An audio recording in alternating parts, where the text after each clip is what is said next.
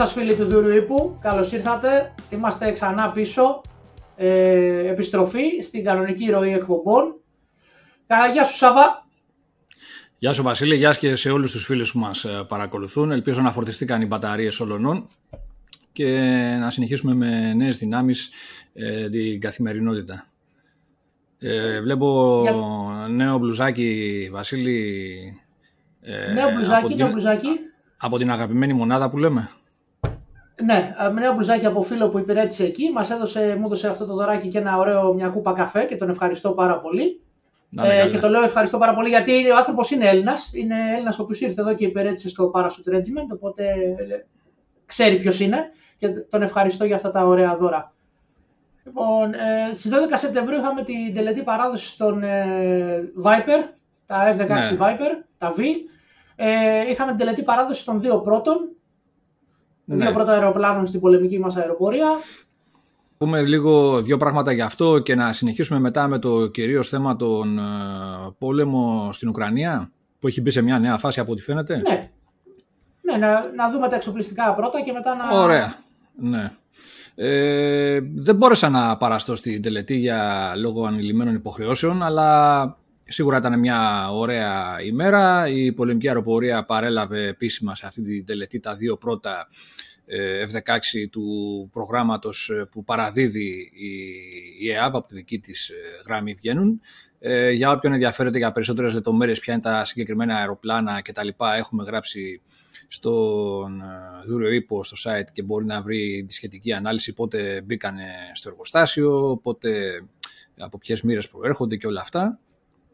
Ε, αυτό είναι τώρα λοιπόν μια εξέλιξη μέσα στον ε, μήνα, ε, Σεπτέμβριο, ο οποίος ακόμα πριν κλείσει θα έχουμε και άλλες εξελίξεις στο ίδιο επίπεδο, δηλαδή για παράδειγμα όπως έχουμε γράψει τέλη του μηνός ε, αναμένεται να έρθει και από τις Ηνωμένες Πολιτείες το πρώτο αεροπλάνο του προγράμματος που χρησιμοποιήθηκε σαν ε, πρωτότυπο για το, την έκδοση V, το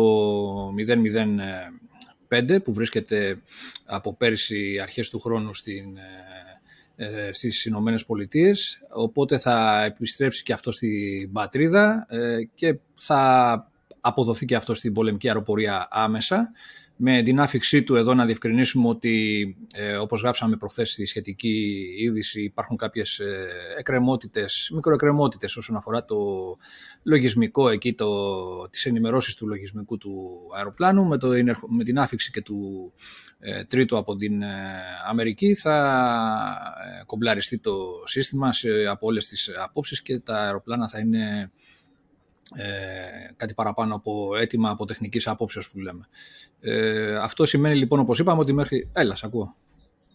Να πω εδώ ότι για τους φίλους που θέλουν να διαβάσουν το άρθρο που ανέφερε ο Σάββας θα βάλω τα links στην περιγραφή στο YouTube και στη, σε όποια άλλη πλατφόρμα μπαίνουν. Ε, αλλιώς όποιος θα ψάξει ας έρθει στο YouTube στο κανάλι από, τις άλλες, από τους φίλους που μας ακούνε στις άλλες πλατφόρμες να βρει το link στην περιγραφή. Αν δεν μπορώ να τα βάλω στα άλλα. Ωραία, ναι.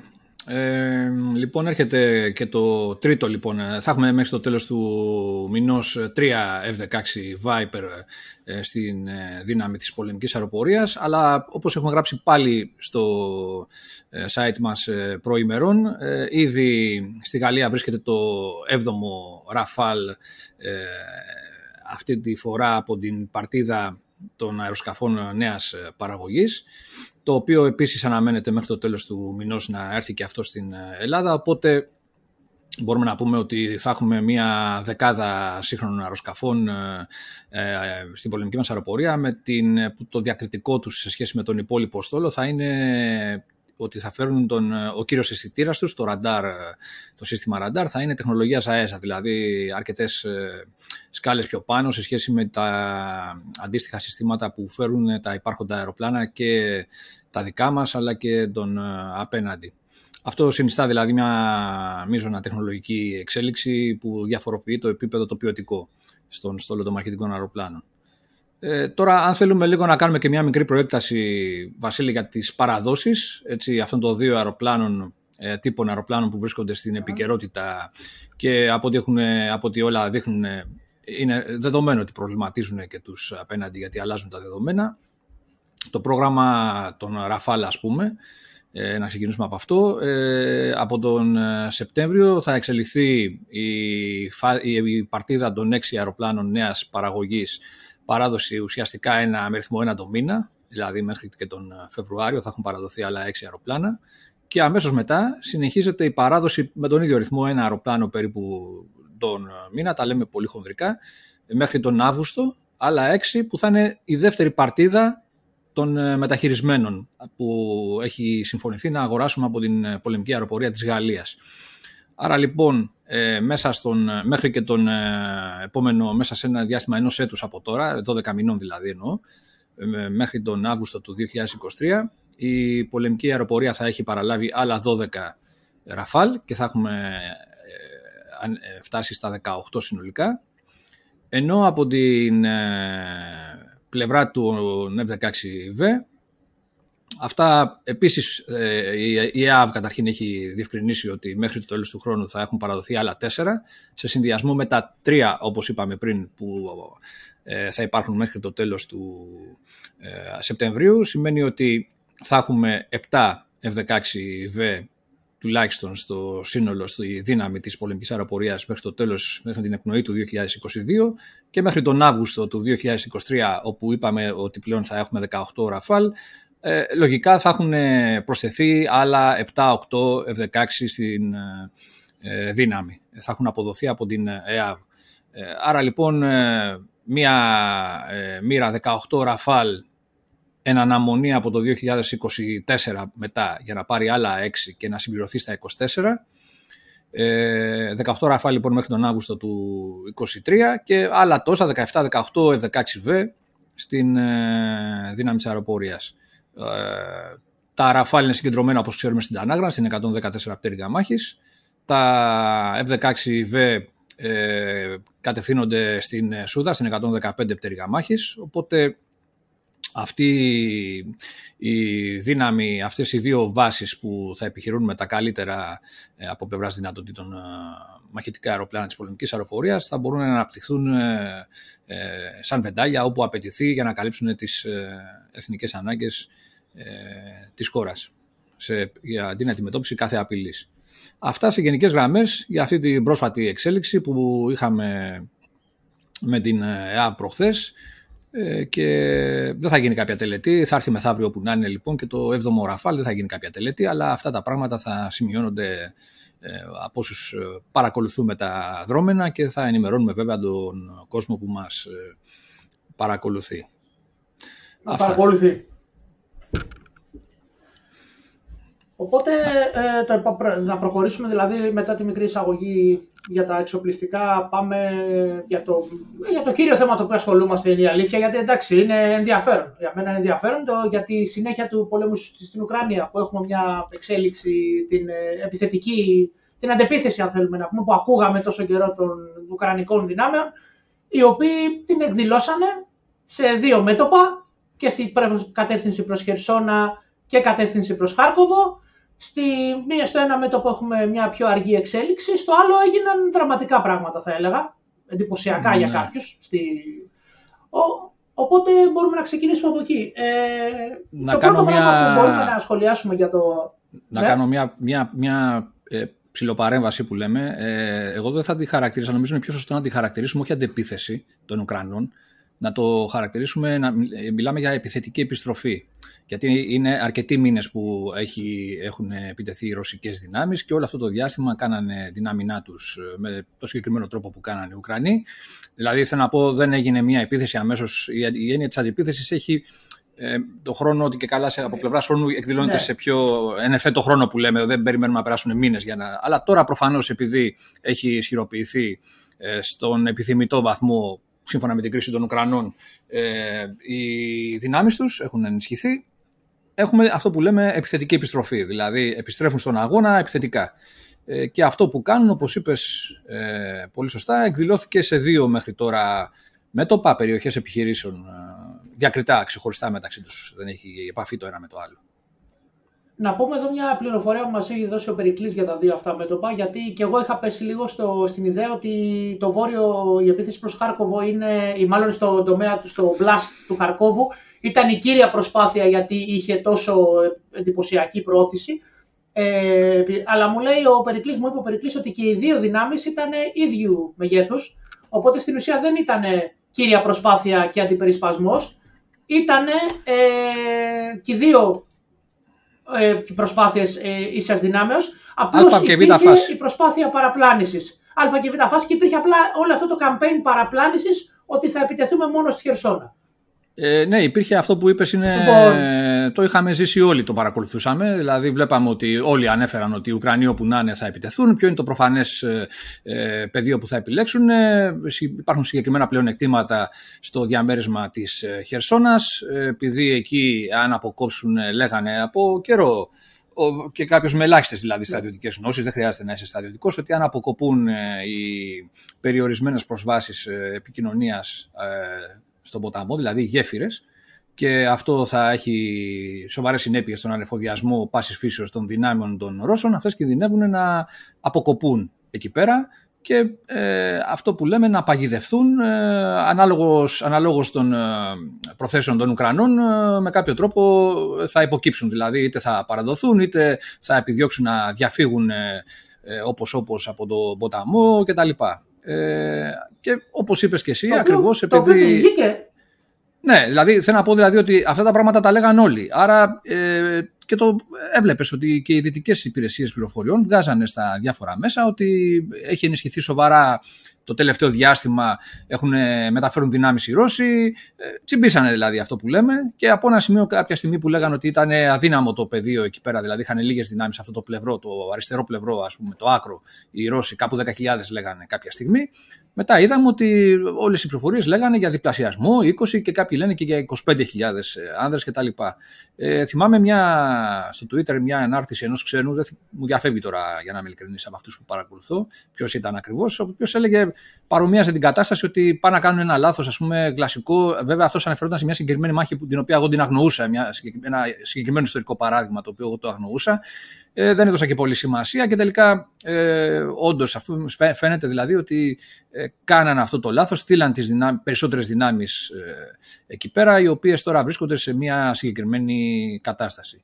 Και όπως εξελίχθηκε το πράγμα Βασίλη, από πού πήραν αυτές τις δυνάμεις, τις πήραν από το, την γενικότερη περιοχή Χαρκόβου, εξασθένησε, εξασθένησε λοιπόν εκεί η περιοχή από πλευράς δυνάμεων με αποτέλεσμα να βρουν πιο εύκολα ε, να βρουν πιο εύκολα το αποτέλεσμα που επιθυμούσαν οι Ουκρανοί. Το οποίο έρχομαι εγώ και ρωτάω, ε, η, εντάξει όλοι ξέρουμε τις ε, μαγικές δυνάμεις σχεδόν που έχουν οι Αμερικάνοι σε επίπεδο πληροφορίας. Μάλιστα το παραδέχτηκαν και οι Ουκρανοί μετά από όλη αυτή την επιτυχία. Είπε ένας ε, Ουκρανός αξιωματούχος, το είπε ο ίδιος. Εμείς βλέπουμε τα πάντα και οι Ρώσοι είναι τυφλοί. Δεν φαντάζομαι ότι εννοούσε ο άνθρωπος ότι τα βλέπουν με τις ικανότητες του Ουκρανικού κράτους μόνοι τους και είναι, υπάρχει και παραδοχή ότι υπάρχει βοήθεια σε επίπεδο πληροφορίας. Αλλά η ερώτηση που έχω να κάνω είναι και οι Ρώσοι έχουν δορυφόρους, έχουν. Είναι πραγματι... Ήταν λίγο. Γιατί παρακολουθώ και τη ρωσική τηλεόραση, τα... το αυτό του... αυτόν που λένε του... τον φίλο του Πούτιν, τον Σοκο... Σοκο... Έχω ξεχάσει το όνομα του ανθρώπου. Και οι ίδιοι εκεί πέρα θέτουν τις ίδιες ερωτήσεις. Πώς πιαστήκαμε στον ύπνο, πώς δεν το καταλάβαμε κι εμείς, πώς δεν είδαμε τις δυνάμεις τους, αφού έχουμε τα τεχνικά μέσα να το δούμε. Το οποίο είναι μια απορία. Αλλά ας το πιάσουμε λίγο με τη σειρά για να εξηγήσουμε τι κάνανε οι Ουκρανοί. Ε, μετά λοιπόν όλη αυτή την παραπλάνηση η οποία είχε καταλήξει λίγο αστεία, ας πούμε, ήταν στο Twitter είχε μην μιλάτε για την επίθεση στη Χερσόνα. Ήταν τόσο χαβαλές, ας πούμε. Όχι, μην, μην το πείτε, παιδιά. Άρα ε, δεν ήταν παραπλάνηση, ήταν εξαπάτηση ουσιαστικά. Εξαπάτηση. Εξαπάτηση, ναι. Λοιπόν, ε, αφού, μετακινήθηκε, αφού ολοκληρώθηκε η μετακίνηση των ρωσικών δυνάμεων, όπως είπες, η αύξηση αυτή του αριθμού από 10 σε 20 και 25 ε, στην ουσία, ο οποίος δεν έχει δει το χάρτη, το λέω εγώ για φαντάζομαι, φαντάζομαι οι άνθρωποι που μας ακούνε το έχουν δει, αλλά ας το εξηγήσουμε. Η πόλη της Χερσόνας είναι μετά το Δνήπυρο. Οπότε η επικοινωνία λοιπόν, των δυνάμεων που αμήνονται προς δυτικά της Χερσόνας περνάει και οι γραμμέ ανεφοδιασμού περνάει πάνω από το Δνήπυρο. Οπότε αφού οι Ρώσοι λοιπόν ολοκλήρωσαν ε, τη μεταφορά των δυνάμεων εκεί, οι Ουκρανοί έκαναν το πολύ απλό, χτυπήσανε τις γέφυρες του Δνήπηρου με το πυροβολικό τους το οποίο τους έχει παρασχεθεί, τα HIMARS συγκεκριμένα, τα οποία έχουν μεγαλύτερη εμβέλεια από οτιδήποτε έχουν οι Ρώσοι. Και μάλιστα κάζεται και τότε ότι ξεκίνησαν και οι παραδόσεις των ε, νομίζω. Γιατί η εμβέλεια ήταν τέτοιου επίπεδου, 250-300 χιλιόμετρα, αν θυμάμαι καλά. Οπότε υπήρχε μια ερώτηση τις πρώτες μέρες που ξεκίνησε όλη αυτή η προετοιμασία, αν τους έχουν δοθεί οι attacks που είναι μεγαλύτερης εμβέλειας ε, πύραυλοι. Υπάρχει μια ολόκληρη συζήτηση. Λοιπόν, και στην ουσία καταφέραν να κάνουν, καταφέραν να κάνουν την απομόνωση πεδίου μάχης που θέλανε. Αποκόψανε, ρίξανε τις γέφυρες στο Δνήπηρο και οι Ρώσοι είχαν μείνει να ανεφοδιάζονται με μπάρτζες, με βάρκες και. Έχω ξεχάσει την Και φορτηγίδες. Έχω, έχω ξεχάσει την, την ελληνική λέξη, φαντάσου. Λοιπόν, ε, και είχαν μείνει με, με ανεφοδιασμό, ο οποίος προφανώς ήταν, ο οποίος καταλαβαίνει όταν έχεις 20.000 ανθρώπους, η ποσότητα υλικών που, ε, εφοδίων που χρειάζεται για να συντηρηθούν αυτοί καθημερινά, μόνο φαγητό και νερό λέω εγώ, είναι αρκετά μεγάλη. Πόσο μάλλον να βρίσκονται σε πίεση από μάχες. Ε, και εκεί ξεκίνησε το... Να κάνω δύο παρατηρήσεις εδώ. Ναι, πες το. Ε, μια παρατήρηση που δείχνει ότι ακριβώς ε, ε, ήταν ο σκοπός τους να τραβήξουν δυνάμεις ε, των Ρώσων από αλλού, ο σκοπός των Ουκρανών, είναι ότι αυτό που ανέφερες δηλαδή, ότι ξεκίνησαν από ένα σημείο και μετά και χτυπούσαν τις γέφυρες για να κόψουν την επικοινωνία των δυνάμεων αυτών, αυτό το κάνανε αφού είχαν στείλει τις δυνάμεις οι Ρώσοι. Δηλαδή τους αφήσανε. Ναι. Δεν, δεν είπαν ότι ε, ας μην τους επιτρέψουμε να στείλουν ενισχύσεις εκεί πέρα και κάτι που θα διευκόλυνε την επίθεση. Ε, αυτή είναι η πρώτη παρατήρηση, δηλαδή ενισχύθηκαν, τους αφήσαν να κάνουν αυτό που ήθελαν. Ε, αλλά μετά είναι φυσικό, όπως, ε, επειδή όπως είπαμε οι δύο, ε, τα δύο συγκροτήματα δυνάμεων, να τα πούμε έτσι, που οργάνωσαν για την αντιπίθεσή τους οι Ουκρανοί, το ένα στη Χερσόνα και το άλλο στο Χάρκοβο, είναι ισοδύναμα περίπου, είναι της τάξης των τριών-τεσσάρων ταξιαρχιών, πολύ χοντρικά τα λέμε, δεν χρειάζεται να μπούμε σε λεπτομέρειες, είναι μια δύναμη 10-12 χιλιάδες η κάθε μία, κάπου εκεί μιλά, γιατί τέτοια μεγέθη μιλάμε, ε, αυτό δυσκόλεψε λοιπόν όπως είναι προφανές τους Ουκρανούς που επιτέθηκαν στη Χερσόνα γιατί βρήκανε πιο ισχυρό αντίπαλο. Ε, και όλο αυτό το διάστημα που γινόταν η διαφήμιση εντός αγωγικών ότι θα επιτεθούν και θα επιτεθούν και θα επιτεθούν, οι Ρώσοι δεν, κάνανε, δεν καθόντουσαν εκεί πέρα να πίνουν καφεδάκι, οχυρωνόντουσαν, ετοιμάζαν τις άμυνές τους, πρώτη, δεύτερη γραμμή κτλ. Ε, άρα λοιπόν ε, είναι φυσικό ε, και υπήρχαν βέβαια πανηγυρισμοί όταν ε, ε, συγκρατήθηκε η επίθεση των Ουκρανών στη Χερσόνα, γιατί δεν μπορείς να πεις ότι. καλά, υπήρχαν τα ηρωικά εκεί της ρωσικής παραπληροφόρησης, ας πούμε, ότι τους καταστρέψαμε, δεινές απώλειες, κάτι για να μεγαλοποιήσουν ας πούμε, την κατάσταση του ότι κατάφεραν απλώς να τους συγκρατήσουν. Γιατί είχαν πρόοδο, κερδίσαν κάποια εδάφη οι Ουκρανοί. Αλλά όπως είπαμε, είναι φυσιολογικό, οι άλλοι τους περίμεναν, είχαν ενισχυθεί και ε, όταν ε, λένε καμιά φορά, ξέρεις, για το αξίωμα, ότι ο επιτιθέμενος πρέπει να είναι τρεις φορές ε, πιο ισχυρές οι δυνάμεις του για να μπορέσει να έχει περισσότερες πιθανότητες επιτυχίας. Δεν είναι θέσφατο αυτό, αλλά είναι μια γενική αρχή. Ε, όταν ο Ουκρανός, ας πούμε, είπαμε, να επιτίθεται σε μια περιοχή και όχι μόνο σε ένα σημείο, ε, από ένα σημείο ε, επιτίθεται με κάπου 10-12 χιλιάδες και ο άλλος συνολικά έχει διπλάσιο τουλάχιστον αριθμό δυνάμεων. Αυτό και μόνο ε, είναι αρκετό για να εξηγήσει και στους αμύητους, στους λιγότερο δηλαδή έτσι, ε, στα λιγότερα στρατιωτικοποιημένα άτομα από πλευράς ε, γνώσεων κτλ. για να καταλάβουν ότι εκεί ήταν αντικειμενικά αυξημένη η δυσκολία των Ουκρανών να πετύχουν πιο αποφασιστικό αποτέλεσμα. Άρα εντάξει, πανηγυρίζαν οι, Ουκρα... οι Ρώσοι ότι τους καταστρέψαμε, τους κάναμε, τους ράναμε κτλ. Οι απώλειες δεν είναι βέβαια αυτής της εκτάσεως που παρουσιάζουν, ε, αλλά όντως κατάφεραν και συγκρατήσανε και τους συγκρατούν ακόμα τους Ουκρανούς στην ε, Χερσόνα. Τώρα από εκεί και πέρα... Είναι, είναι πολύ λογικό.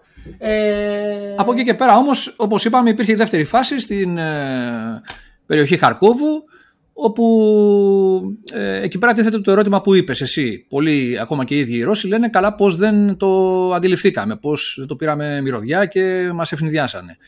Εδώ νομίζω λίγες, ε, λίγες, πιθανές είναι, οι, λίγες είναι οι πιθανές εξηγήσεις. Δηλαδή από τη μία ε, όπως ε, και ε, ο φίλος μας ο Περικλής έχει πει αυτά ότι συγκεντρώνουν δυνάμεις οι Ουκρανοί στην περιοχή Χαρκόβου ήταν γνωστά, διακινούνται διαρκώς πληροφορίες στα μέσα κοινωνικής δικτύωσης, οποιαδήποτε σελίδες εκεί, κανάλια κτλ.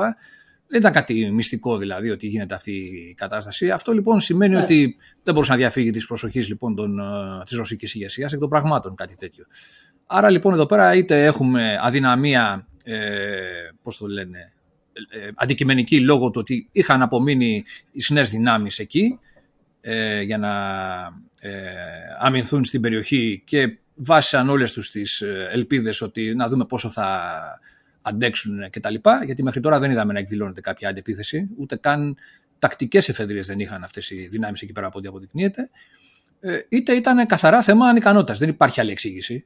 Ε, αλλά δεν νομίζω ότι ε, ε, μιλάμε για ανικανότητα τέτοιας εμβέλειας, ας πούμε. Νομίζω είναι το πρώτο. Δηλαδή, εκ των πραγμάτων ήταν κάπως με δεμένα χέρια η ρωσική ε, στρατιωτική διοίκηση εκεί και δεν μπορούσε να κάνει πάρα πολλά. Ε, μάλιστα στον τομέα του Χαρκόβου έδρασε το, σαν εφεδρεία, όπως είπες. Λοιπόν, ε, έδρασε σαν εφεδρεία το τρίτο σώμα, αυτό που προετοιμάζανε ε, κάνα δύο μήνες τώρα οι Ρώσοι, το οποίο από ό,τι φαίνεται και αυτό ε, δεν, δεν έδρασε ακριβώς. Και πολλές απώλειες. Ε, πρέπει να, απλώς πρέπει να είχαν μεταφερθεί κάποιες από τις δυνάμεις του εκεί ε, σαν ενίσχυση. Δηλαδή ε, αυτές οι δυνάμεις, ε, αν ε, νομίζω ήταν αυτές που τα οχήματά τους είχαν τη συμβολογραφία το, το τρίγωνο που μέσα σε αυτό υπήρχε Ακριβώς. ένας κύκλος.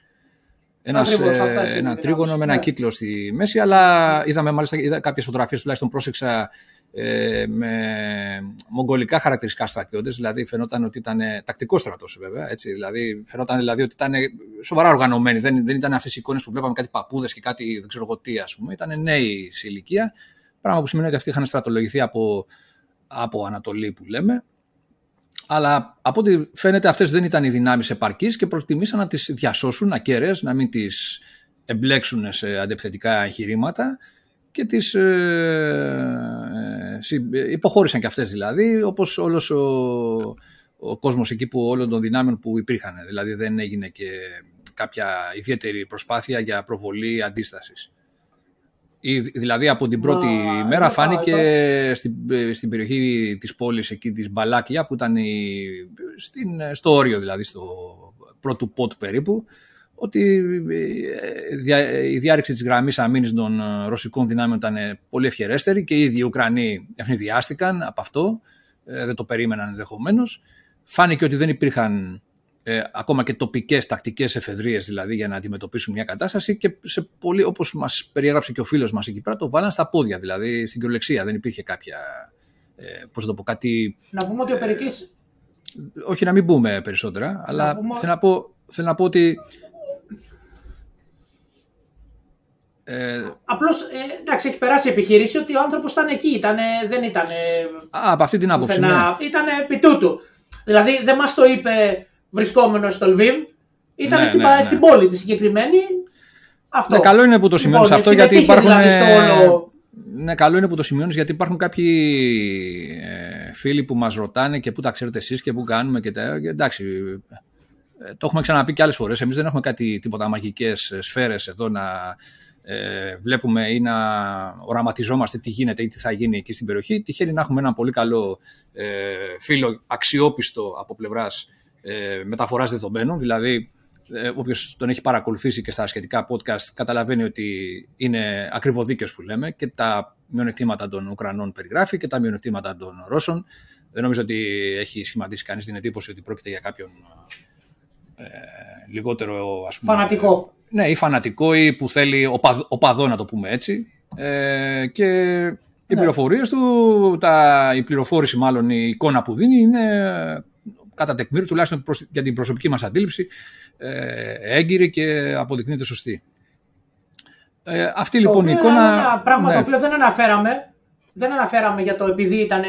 Όταν έγινε αυτό, επειδή μεταφερόταν ή τουλάχιστον και είχε και προσωπική άποψη και προσωπική γνώση επί του, η καταδρομική ενέργεια που έγινε στο πυρηνικό εργοστάσιο της Ζαπορίζια.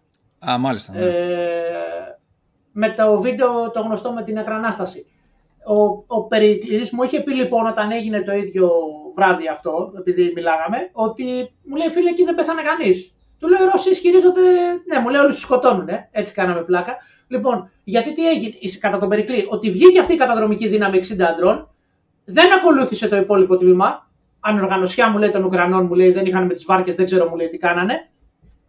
Και ότι στην ουσία περιμένανε μια ώρα, μια μισή ώρα μου είπε, αν θυμάμαι καλά, στην περιοχή που είχαν. Ούτε οι Ρώσοι επιτέθηκαν, αλλά ούτε και η ενίσχυση ήρθε. Και πραγματικά σηκώθηκαν και φύγανε. Μου λέει τόσο απλά. Δεν είχε, μου λέει, απώλειε στο συγκεκριμένο τμήμα. Η, η αποτυχία ήταν ότι οι Ουκρανοί δεν μπορούσαν να φέρουν τις δυνάμεις που έπρεπε για να συνεχίσουν την προώθηση. Αλλά μου είπε ότι ούτε και οι Ρώσοι ασχοληθήκαν να τους χτυπήσουν επί της ακτής. Φαντάζομαι ότι ίσω είχαν προετοιμασμένες θέσεις και τους περιμένανε πιο πίσω. Μπορεί να είχαν κάποιο άλλο σχέδιο. Αλλά αυτό, σύμφωνα με τον Περικλή, ήταν αυτό που έγινε. Ότι αυτή μου λέει εκεί πέρα δεν έγινε για τίποτα το σοβαρό. Αυτό, ναι, γράψαμε κάποιες πληροφορίες στο site βάσει αυτό που μας μετέφερε ο Περικλής. Ε, πάλι βγήκαν κάποιοι και μου λέγανε πού τα ξέρετε και κάτι τέτοια.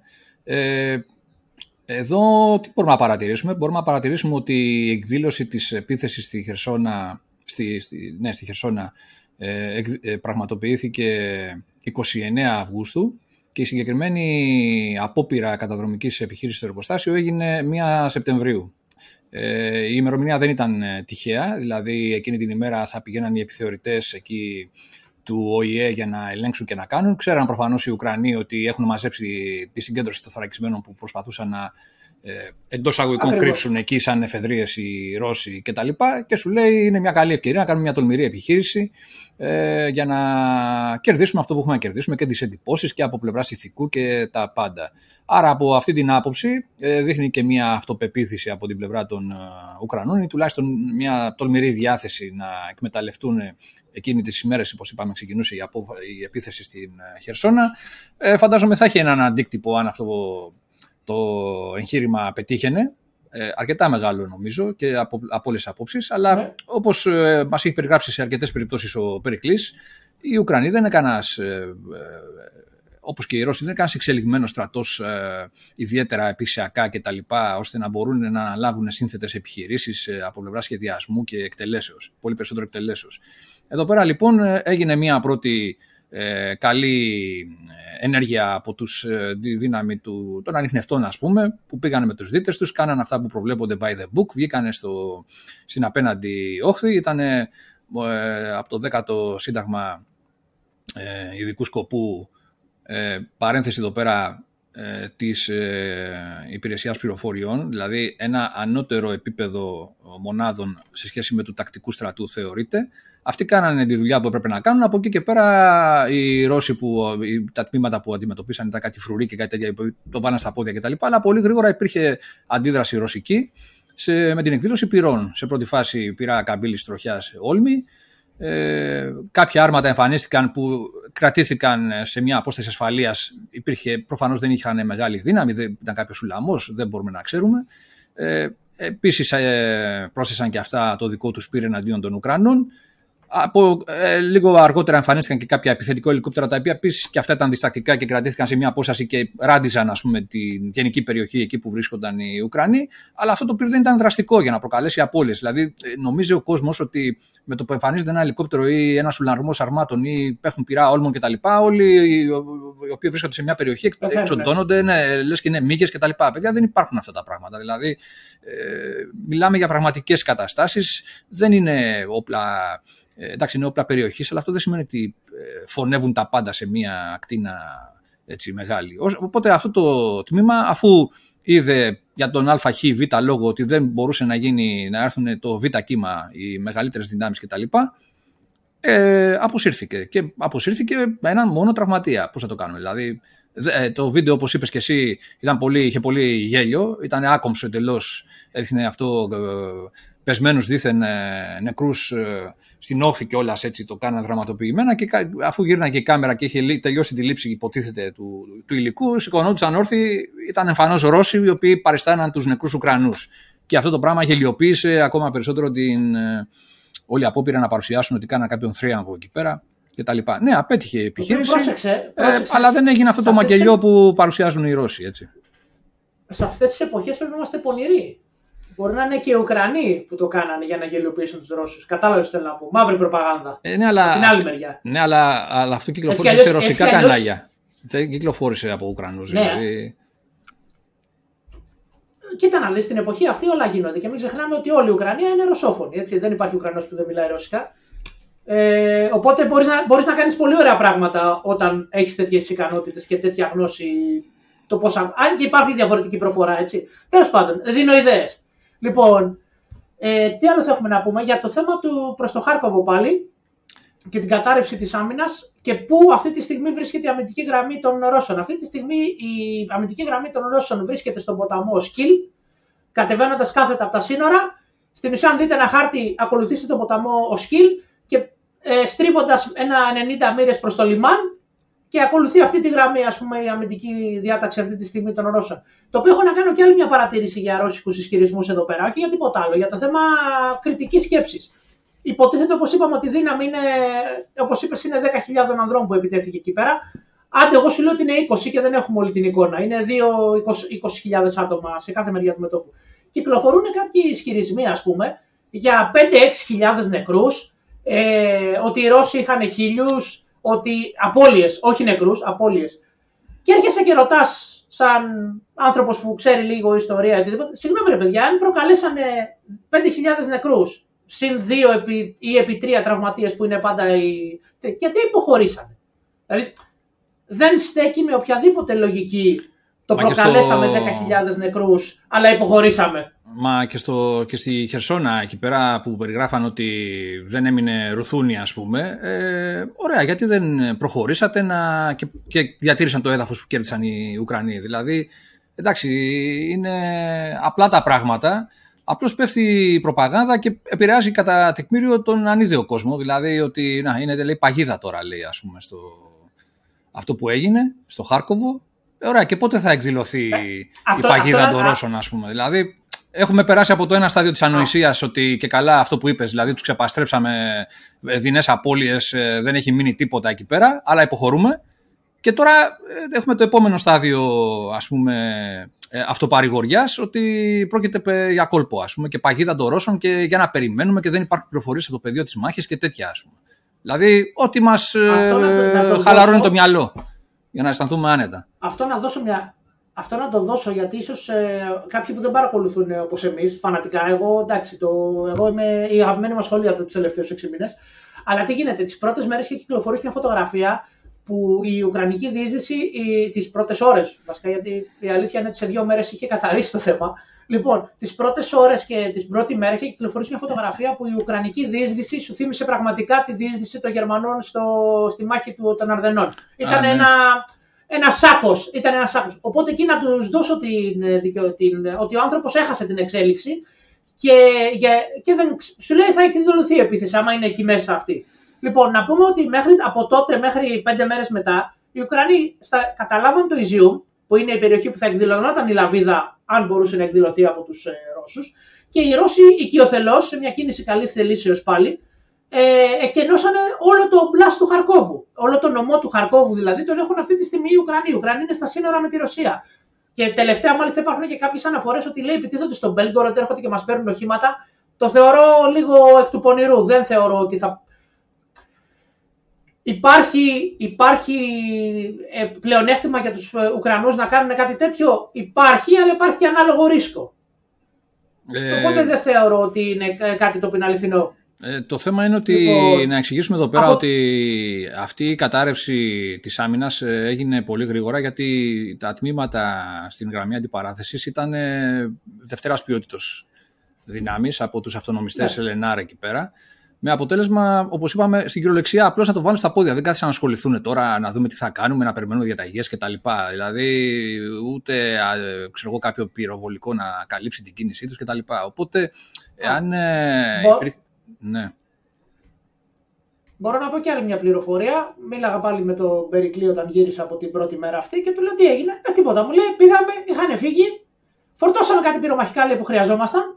Προφανώς έχουν κάποιο όχημα οι άνθρωποι και συνεχίσαμε. Αυτό, αυτό έγινε, ας πούμε. Δεν, δεν μου λέει. Ναι, είναι κάποια πράγματα τα οποία επειδή ο κόσμος νομίζει. Ναι, δεν ξέρω τι άποψη έχει ο κόσμος, αλλά νομίζω ότι ε, ορισμένες φορές τα πράγματα είναι πολύ πιο απλά από ό,τι νομίζουμε και εξελίσσονται πολύ πιο απλά. Ε, επειδή βρισκόμαστε σε απόσταση και παρακολουθούμε τα πράγματα μέσα από τα, τις οθόνες των τηλεοράσεων και των υπολογιστών νομίζουμε ότι τα πράγματα είναι πιο περίπλοκα και πιο ε, απαιτητικά και ε, τα μεγαλώνουμε στο μυαλό μας. Αυτό λοιπόν με μένα που θέλω να σταθώ είναι ότι εδώ πέρα λοιπόν υπήρχαν κάποιες τακτικές δυνάμεις των Ρώσων, σαν πιο πίσω, έτσι να πεις ότι τις έχουμε έτσι, όπως είπαμε, από το τρίτο σώμα στρατού, αλλά, ε, από την τρίτη στρατιά, αλλά δεν ενεπλάξαν στις επιχειρήσεις. Ε, προτίμησαν όλο τον κόσμο να τον ε, σώσουν και να τον διατηρήσουν για να μπορέσει να ξαναπολεμήσει άλλη μια μέρα που λέμε. Αλλά για μένα αυτό που στεκόμαστε είναι ότι ένας τακτικός στρατός δεν μπορεί να στηρίζεται κατά, σε μεγάλο βαθμό σε ε, δυνάμεις εθνοφυλακής ας πούμε ή τμήματα τα οποία δεν έχουν τόσο μεγάλη αξιοπιστία εκ των πραγμάτων και από πλευράς υλικών, εξοπλισμού, εκπαιδεύσεως, τα πάντα ε, και βλέπουμε ότι αναλαμβάνει μεγάλο ρίσκο κάποιος στρατός που θα το κάνει αυτό. Στην προκειμένη περίπτωση το ρίσκο το ανέλαβαν οι Ρώσοι και το πλήρωσαν ε, με αυτόν τον τρόπο που το πλήρωσαν. Και τα αναφέρω αυτά για τα δικά μας δεδομένα, γιατί πολλές φορές, όπως και στην Κύπρο το 1974, λέγαμε έχουμε επιστατευόμενες μονάδες, οι οποίες είναι οι εφεδρείες μας και αν θα τις επιστατεύσουμε, τότε θα κάνουμε το ΑΒ σχέδιο. Τελικά αυτές οι μονάδες αποδείχθηκαν αναξιόπιστες ε, και ε, η, η κατάληξη ήταν αρνητική. Οπότε ε, υπάρχει ένα όριο νομίζω στο ε, πόσο μπορεί, μπορεί να είναι το μείγμα μεταξύ δυνάμεων αυτό που λέμε τακτικού στρατού πρώτης γραμμής και εφεδριών, επιστρατευομένων και όλα αυτά κτλ. Ε, αυτό πρέπει να ληφθεί λοιπόν σοβαρά υπόψη. Αν έχουμε στο σχέδιό μας ότι τον τάδε τομέα θα τον καλύψει ένα τάγμα εθνοφυλακής ή ένα επιστατευόμενο τάγμα κτλ. Οι επιτελείς πρέπει να είναι σοβαρά προβληματισμένοι για το πόσο μπορούν να ε, σταθούν αυτά τα σχέδια και οι σχεδιασμοί. Ε, επίσης, θα πούμε εδώ πέρα, Βασίλη, ότι η, η επίθεση των ε, Ουκρανών στο Χάρκοβο έγινε σε, ένα συγκεκριμένο, σε μια συγκεκριμένη περιοχή, έκταση. Δεν έγινε σε όλο, δεν έγινε σε όλο τον ναι. νομό ε, σε όλη τη γραμμή αντιπαράθεσης του νομού. Λοιπόν, οπότε, ναι, υπήρχαν και βορειότερα δυνάμεις των Ρώσων δηλαδή, οι οποίες δεν πιέστηκαν ε, στο βαθμό που πιέστηκαν οι μονάδες ε, Πέριξ Μπαλάκλια, ας πούμε, που ήταν η αιχμή εκεί πέρα της επιθετικής προσπάθειας των Ουκρανών. Αυτές λοιπόν δεν κάνανε κάποια πλευροκόπηση να πεις ότι ε, για να απασχολήσουν τους Ουκρανούς, να τους ε, αποσυντονίσουν, να τους καθυστερήσουν κτλ. επεδίωξαν να επιτεθούν από βορρά και να χτυπήσουν, να πλευροκοπήσουν την, ε, τον επιθετικό ελιγμό των Ουκρανών. Ε, άρα λοιπόν αυτές οι δυνάμεις αποσύρθηκαν κατευθείαν, περάσαν τον ε, με όριο το ποταμό σκύλο όπως σημείωσες, αποσυρθήκαν ανατολικότερα. Ε, και δεν ε, έγινε ούτε, ούτε από βορρά, ούτε από Ίζιουμ κάποια αντεπίθεση, κάποια, κάποια παγίδα που λέμε κτλ. Όλα αυτά λοιπόν είναι άξιο απορίας πώς τα πιστεύει ο κόσμος, πραγματικά δηλαδή πιστεύει ότι αφού, αφού βλέπεις ότι δεν υπάρχουν ε, πώς το πω, δυναμικές ενέργειες, όχι μόνο από εκεί που μπορείς να πεις ότι περιμένω ότι μυρίζομαι ότι είναι η παγίδα, αλλά και γενικότερα στο, στην υπόλοιπη γραμμή αντιπαράθεσης. Γιατί δεν κάνανε μια αντεπίθεση, ας πούμε, στην ε, Χερσόνα, για να τραβήξουν εκεί το ενδιαφέρον των ε, Ουκρανών, ή δεν κάνανε κάτι σημαντικό αλλού, να έχουν συγκεντρωμένες εκεί δυνάμεις. Δηλαδή, να πεις ότι αυτά σημαίνουν ότι υπάρχει ένα τεντωμένο σύστημα από πλευράς δυνάμεων των Ρώσων και της ρωσικής διοίκησης και δεν μπορούν να κάνουν κάποια πράγματα ε, εκ των πραγμάτων. Άρα λοιπόν, ε, ενώ δεν είχαν εφεδρείες, περιμένανε οι άλλοι τώρα να κάνουν ε, την παγίδα και τη... θα δείτε τι θα γίνει και τα λοιπά. Είναι νωρίς ακόμα. Εντάξει, okay. Ε, έχω, έχω μια ερώτηση, το οποίο το έχω πει τρεις φορές, συγγνώμη για ποιον ακούει. Λοιπόν, ε, μετά την επίθεση λοιπόν αυτή στο Χάρκοβο και, όλε, ε, και οι δυνάμεις, όπως είπες, βορειότερα, στην ουσία αποχωρήσαν και ο εθελό μέσα στη Ρωσία.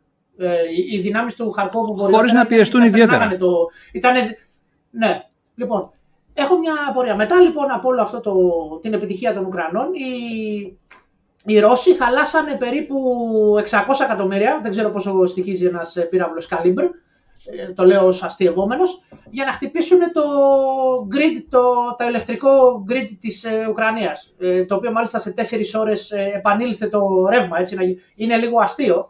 Οπότε έχω, έχω και κάνω την ερώτηση.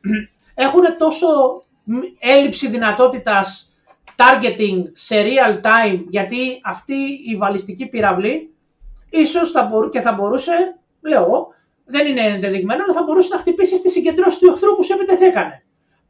Παρ' όλα αυτά χτυπήσανε σταθερούς στόχους μετά το γεγονός. Αυτό μας δείχνει ότι έχουν έλλειψη επαρκής πληροφορία σε πραγματικό χρόνο Και επίσης χτες, αυτό, αυτό είναι έξυπνο, χτυπήσανε κάποια φράγματα με σκοπό να πλημμυρίσει η περιοχή κοντά εκεί στη Χερσόνα, ώστε να δυσκολέψουν τους Ουκρανούς. Και πάλι όμως έχουμε το ίδιο πράγμα. Έχουμε στόχευση σταθερών σημείων που τους ξέρεις, τους ξέρεις από πριν.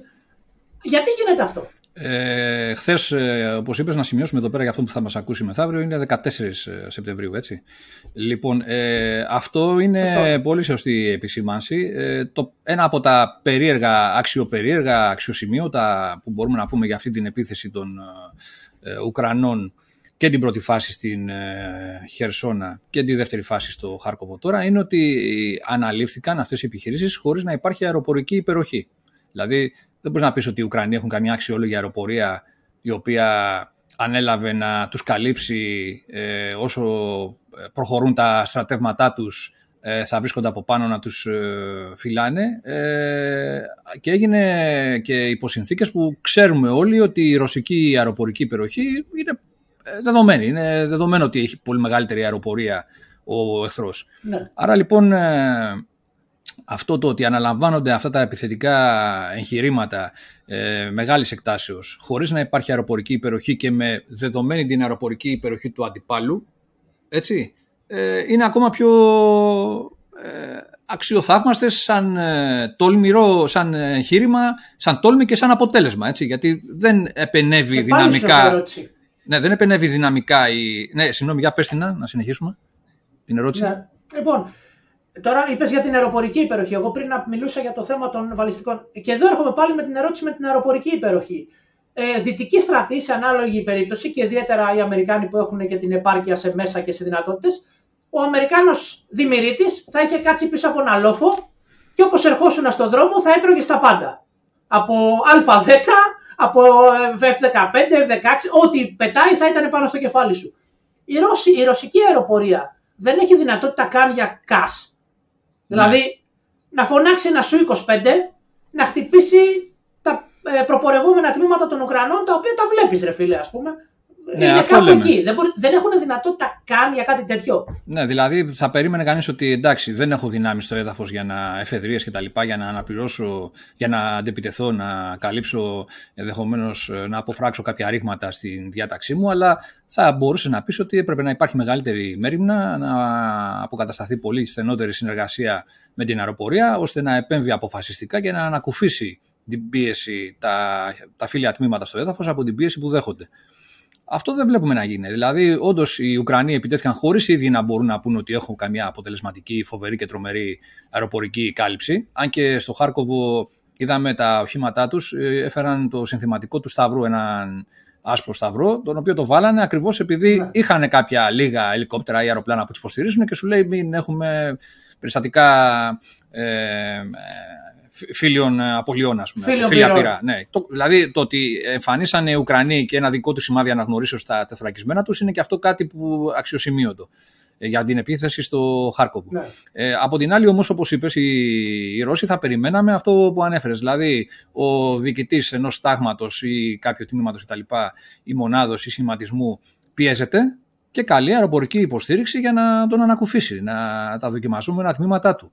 Ε, αυτό δεν έγινε. Εμείς βλέπαμε όλο το προηγούμενο διάστημα, όπως μας έχει μεταφέρει και πολύ γλαφυρά ο Περικλής, υπάρχουν ε, ε, πώς το διστακτικές πτήσεις ε, ρωσικών αεροπλάνων και ελικοπτέρων. Δεν τολμούν να περάσουν σε κάποιο βάθος από τη γραμμή αντιπαράθεσης, το POT που λέμε, για να χτυπήσουν πιο αποτελεσματικά πιο σημαντικούς στόχους Ουκρανικούς.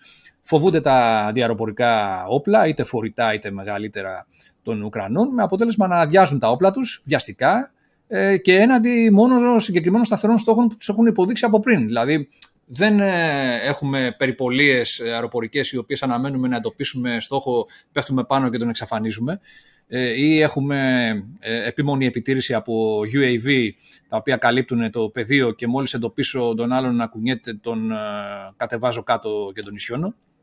Λοιπόν, σε αυτή την περίπτωση εδώ πέρα θα, έπρεπε, θα ανέμενε κανείς η ρωσική αεροπορία να επέμβει με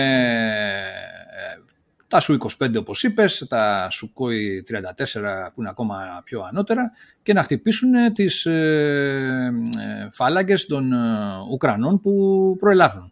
Ούτε αυτό το πράγμα το βλέπουμε να έγινε. Δηλαδή ε, οι, αυτά, οι αναφορές ότι των ε, Ουκρανών ότι είναι βαριές οι απώλειες κτλ.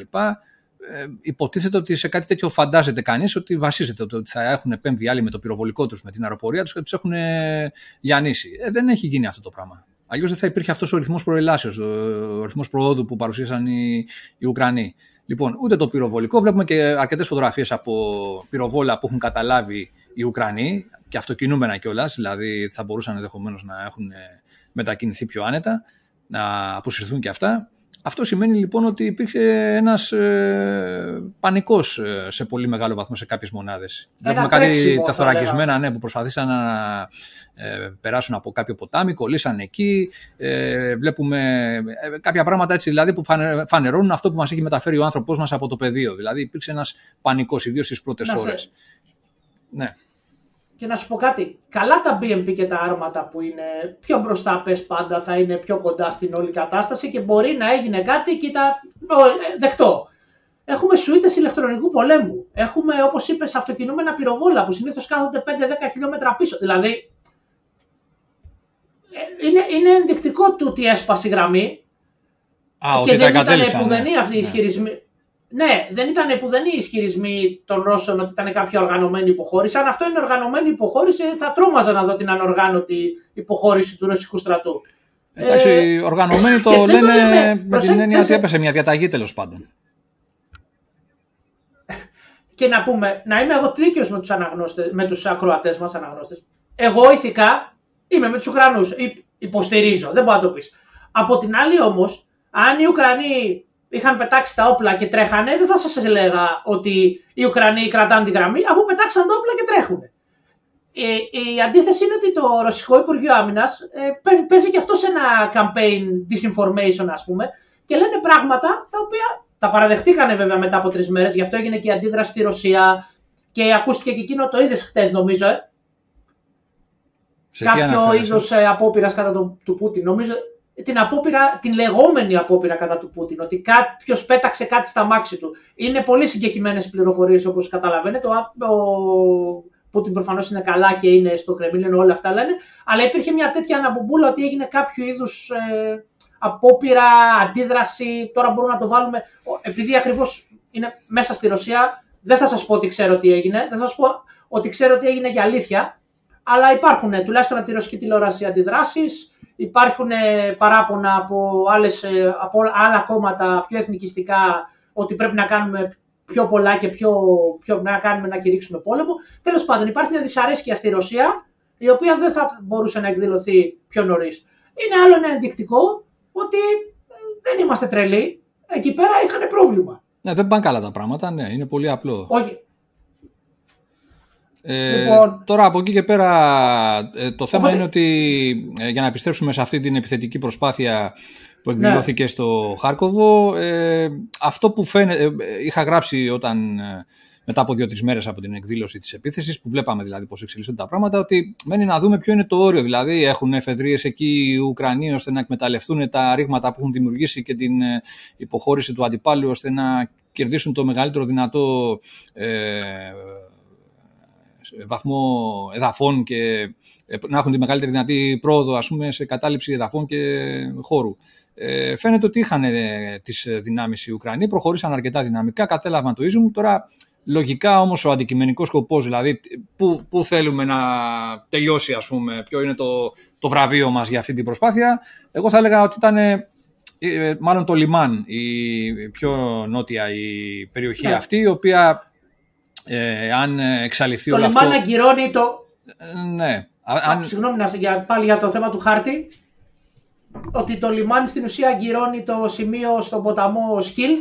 Οπότε αν πέσει το λιμάνι, η άμυνα, που, η γραμμή αμήνης που είναι στον ποταμό Σκυλ κατα, ε, είναι, είναι άχρηστη. Έχει υπερφαλαγγίσει όλη τη γραμμή άμυνας Οπότε το λιμάνι είναι το, το σημείο που γίνεται η επίθεση αυτή τη στιγμή. Μάλλον θα προσπαθήσουν οι Ουκρανοί λογικά να καταλάβουν. Ναι, και από την πρώτη στιγμή εκεί πέρα επιτέθηκαν οι Ουκρανοί από νότο, ε, πέρασαν το ποτάμι και προσπάθησαν να το πιέσουν, όσο εκδηλωνόταν η επίθεση από βορρά δηλαδή. Πιο βόρεια στο Χάρκοβο, όπως ναι. είπαμε. Αλλά βέβαια οι Ρώσοι έχουν δυνάμεις εκεί πέρα. Δεν υπήρξε αυτή η κατάσταση η ίδια που ε, εκδηλώθηκε πιο πάνω. Ε, αντέχουν και ακόμα δεν έχει πέσει δηλαδή το, το λιμάν. Εάν εξαλειφθεί λοιπόν όλο αυτό το, το προγεφύρωμα ας πούμε, των Ρώσων ε, δυτικός ε, του ποταμού Οσκίλ. Ανακουφίζεται πάρα πολύ η κατάσταση όσον αφορά τις δυνάμεις ε, των Ουκρανών στο Νότο που ε, δέχονται αυτή την πίεση από βορρά ε, και στην περιοχή του Ντομπάζ δηλαδή θέλω να πω και βελτιώνονται οι προϋποθέσεις για την άμυνά τους.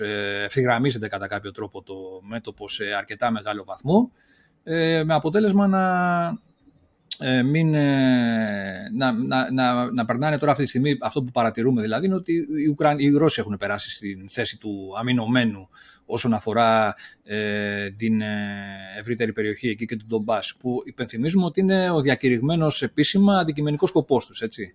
Ε, να σημειώσουμε βέβαια εδώ πέρα, επειδή μου κάνανε κάποιοι φίλοι την παρατήρηση, ναι, λέει, αλλά δεν αναφέρατε τίποτα λέει, για τις επιτυχίες των Ρώσων που γίνανε στο νότιο μέτωπο, Ζαπορίζια, προς τα εκεί, ας πούμε κτλ. Ε, ναι, υπήρξαν, ε, προσπάθησαν ε, από εκεί πέρα να κάνουν κάποιες ε, αντεπιθέσεις για να απασχολήσουν και αυτοί τους Ουκρανούς και να ε, μπορέσουν να συνεισφέρουν, ας πούμε, αλλά οι όποιες επιτυχίες τώρα κατέλαβαν ένα χωριό ή κάτι, έναν οικισμό, αυτά είναι κάποιες μικρές τοπικής σημασίας επιτυχίες. Δηλαδή, δεν μπορούμε να πούμε ότι αυτές επηρέασαν την πρόοδο των Ουκρανών ε, στην κύρια επιθετική τους προσπάθεια που ήταν στο Χάρκοβο, έτσι. Δηλαδή μου λένε δεν αναφέρεις τίποτα για αυτέ. Ε, δεν αναφέρω ναι. γιατί εντάξει δεν έγινε κάτι τρελό, δηλαδή κάποια μεγάλη ανατροπή. Το ότι κατέλαβαν ένα, δύο, τρεις, δέκα ξέρω συνοικισμούς σε όλη αυτή την έκταση σε ε, μια ακτίνα, σε μια γραμμή αντιπαράθεσης 100-200 χιλιόμετρων πιο κάτω, ας πούμε, ε, δεν σημαίνει ότι ε, έγινε και κάτι φοβερό από την πλευρά των, των Ρώσων.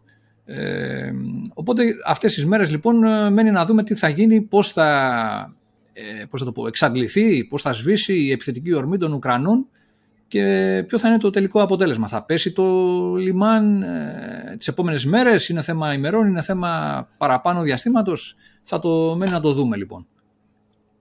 Ο, στο μεταξύ ο, ο, στο μεταξύ ο Ζελένσκι, συγγνώμη σε διακόπτω Βασίλη, ε, έκανε το αυτονόητο που θα περίμενε κάποιος από έναν ηγέτη, πήγε στην πρώτη γραμμή εντός αγωγικών, στο Ιζιουμ, Έγινε μια πανηγυρική τελετή εκεί πέρα. Ε, συνεχάρη τα στρατεύματα, τον προτεργάτη εκεί, τον στρατηγό που ήταν ο, έχουν το γενικό πρόσταγμα.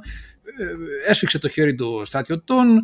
Αυτά που περιμένεις δηλαδή από έναν ε, ηγέτη ενός μαχόμενου έθνους, ο οποίος προσπαθεί να δίνει τον αγώνα των υπερπάντων που λέμε. Η, η κατάσταση είναι ταινιακή, έτσι. Πραγματικά, μερικές φορές γελάω με την αντίθεση είναι, νομίζω ότι κάποιος το έχει γράψει ότι ζούμε σε ένα σενάριο γιατί οι δύο αντίπαλοι ας πούμε ηγέτες είναι, ακριβώ, είναι το, το ακριβώς αντίθετο. Έχει τον ε, Βλαδίμηρο Πούτιν ο οποίος στέκεται σε εκείνο το μεγάλο τραπέζι και σου δίνει την εικόνα του, του κακού που στέλνει το, τους υποτακτικούς του να πεθάνουν χωρίς ε, να νοιάζεται και έχει τον Ζελένσκι ο οποίος ε, το παίζει Τσόρτσιλ, το παίζει. Έχει αυτή την, την εικόνα. Πηγαίνει μπροστά, βγάζει λόγους, ε, και είναι, είναι σχεδόν, λέω δεν μπορεί, κάποιος μας κοροϊδεύει, κάποιος το έχει γράψει αυτό. Είναι τέτοια η αντίθεση, ας πούμε. Και νομίζω ότι γι' αυτό και έχει πιάσει και το, την προσοχή του κόσμου ο πόλεμος στην Ουκρανία.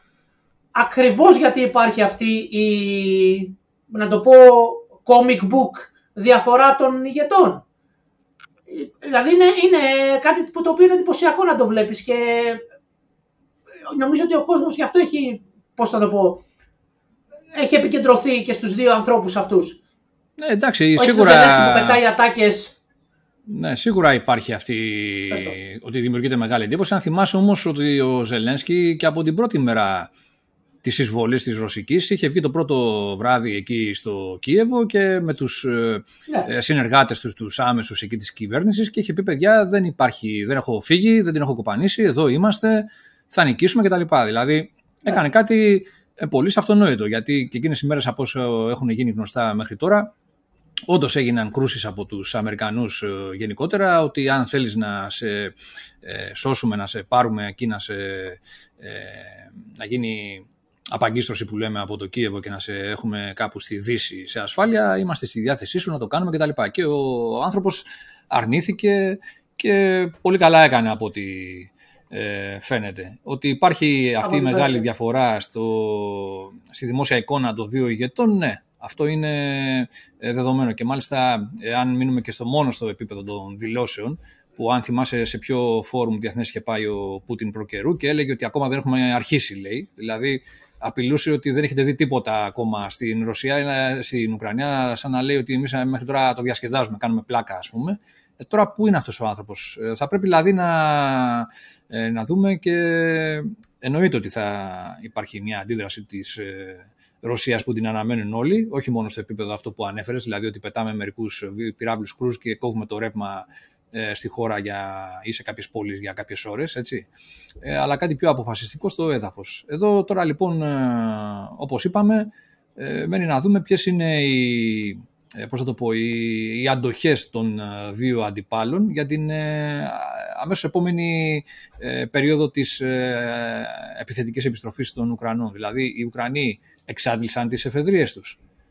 οι Ρώσοι που φάνηκε ότι δεν έχουν εφεδρίες άμεσες είναι σε θέση να αναγεννήσουν δυνάμεις και σε εύλογο χρονικό διάστημα να ε, τις ε, αναπτύξουν εκεί που θέλουν αυτοί και τα λοιπά για να κάνουν αυτό που προφανώς θα σχεδιάσουν σαν αντίδραση.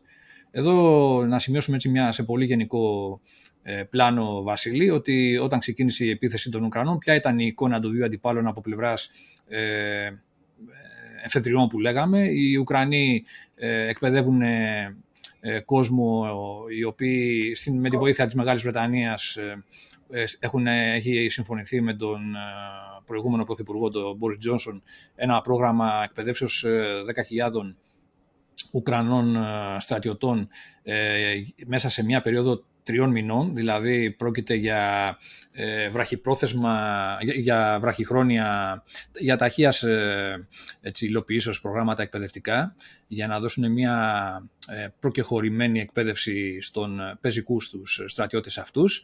Ε, για όποιον ενδιαφέρεται, Βασίλη, να πούμε ότι την επόμενη εβδομάδα που θα κυκλοφορήσει το ε, περιοδικό του Δούριου που το νέο τέφος, ε, έχω αναλυτικό άρθρο για την εκπαίδευση ε, την ε, βασική και προκεχωρημένη εκπαίδευση ε, γενικότερα σε άλλους στρατούς σύγχρονους και τα λοιπά για να αναλύσω τι βλέπουμε συγκριτικά να ισχύει με τα δικά μας δεδομένα και τι μπορούμε να αποκομίσουμε σαν γενικότερα συμπεράσματα και ίσως να, κάνουμε κάποιες, να έχουμε κάποιες ιδέες ας πούμε, για το πώς μπορούμε να βελτιώσουμε τα πράγματα. Εκεί μέσα περιγράφω και τι γίνεται με τους Ουκρανούς που εκπαιδεύονται στην, ε, Μεγάλη Βρετανία. Είναι το, η επιχείρηση Interflex εξέλιξη. Ε, για όποιον ενδιαφέρεται δηλαδή να δει περισσότερο. Τελείωσε, τελείωσε, ε, ε, τελείωσαν οι πρώτοι, οι πρώτοι 5.000 τελείωσαν προχτές. Ναι, ε, όχι, δε, ξέρεις τι γίνεται ακριβώς, να το πούμε τώρα. Έχουν χωριστεί σε σειρές ας πούμε. Έχουν πει ότι θα πηγαίνουν ένα 2.400-2.500 περίπου κάθε σειρά για να εκπαιδεύεται στην ε, Μεγάλη Βρετανία. Και πρέπει αυτό που ανέφερες τώρα, δεν το είχα προλάβει βέβαια όταν κλείναμε το περιοδικό, είχαν εκπαιδεύσει την πρώτη σειρά η οποία σειρά προφανώς αυτή έχει ναι, μεταφερθεί και συμμετείχε στις επιχειρήσεις, ενεπλάκη δηλαδή στον αγώνα αυτόν και ε, όντως τώρα έχουν συμπληρώσει δύο σειρές από τις ε, τέσσερις συνολικά που προβλέπει αυτό το πρόγραμμα σε γενικές γραμμές. Αυτή ήταν η προσπάθεια που κάνουν οι Ουκρανοί λοιπόν σε ένα πολύ γενικό επίπεδο για να εκπαιδεύσουν κάποιο κόσμο. Από την άλλη, είχαμε την προσπάθεια των Ρώσων που, που για αυτέ. Ναι, έλα. Τώρα που είπα για δυτική βοήθεια, πρέπει να συζητήσουμε πόσο συντέλεσε η δυτική βοήθεια και επίσης θα ήθελα ε... να σχολιάσουμε τις ε, Αμέσως μετά, Βασίλη, ένα λεπτό να πω μια κουβέντα για το τρίτη στρατιά, που, για να μην το αφήσουμε έτσι στον αέρα. Η προσπάθεια των Ρώσων, λοιπόν, ήταν ε, με την περίφημη τρίτη στρατιά που οργανώνουν εκεί πέρα για να αποτελέσει ε, μια εφεδρεία που θα σταλεί στην ε, Ουκρανία να ενισχύσει τον αγώνα εκεί οι, όλες οι πληροφορίες που υπήρχαν ε, και από την παρακολούθηση των ρωσικών σελίδων και μέσων και τα λοιπά και μεταφέρονταν από τη Δύση και από τους αναλυτές ήταν ότι δεν υπάρχει μεγάλη... Α, ενώ, συγγνώμη, εδώ είναι μια μεγάλη διαφορά. Οι Ουκρανοί παίρνουν κόσμο, πιτσιρικάδες, νέους πολίτες, οι οποίοι όμως γουστάρουν να εθελοντές και τα λοιπά να εκπαιδευτούν και να κάνουν και να πάνε να πολεμήσουν για την πατρίδα τους. Οι Ρώσοι προσπαθούν να στρατολογήσουν με οικονομικό έρισμα. Δηλαδή, ε, σου τάζουν μια σύμβαση τριών-έξι μηνών αναλόγως, ας πούμε, ότι σε αυτό το συμβόλαιο εσύ θα παίρνεις τόσα χρήματα το μήνα και προσπαθούν να προσελκύσουν έτσι κόσμο. Ε, Κάποιες εικόνες που. Το είδες στο χθεσινό βίντεο; Όχι, για πες μου. Το είδες στο χθεσινό βίντεο του λεγόμενου σεφ του Πούτιν, ο οποίος είναι ο χρηματοδότη τη Βάγνερ. Ε, δεν θυμάμαι ναι, πώς ναι. λέγεται το όνομά του, δεν μπορώ να το περιγράψω. Ο οποίος ήταν. Ε, υπάρχει το βίντεο, μπορείτε να το δείτε όλοι, σε μια φυλακή και έλεγε ο άνθρωπος ότι όποιος έρθει θα του, θα του δοθεί χάρη. Μάλιστα είπε ότι όσοι έχετε κάνει σεξουαλικά εγκλήματα δεν σας θέλουμε, αλλά όλοι κάνουν λάθη. Σαν να λέμε ότι ναι, μεν, αλλά. Δηλαδή, πας σε μια φυλακή και στρατολογείς τους χειρότερους και περιμένεις ακριβώς τι από αυτούς τους ανθρώπους. Ε, κοίταξε να δεις. Η αλήθεια είναι λοιπόν ότι εκεί πέρα υπάρχει το οικονομικό κίνητρο για όποιον ενδιαφέρεται, ε, μη ποινικό εννοείται, έτσι.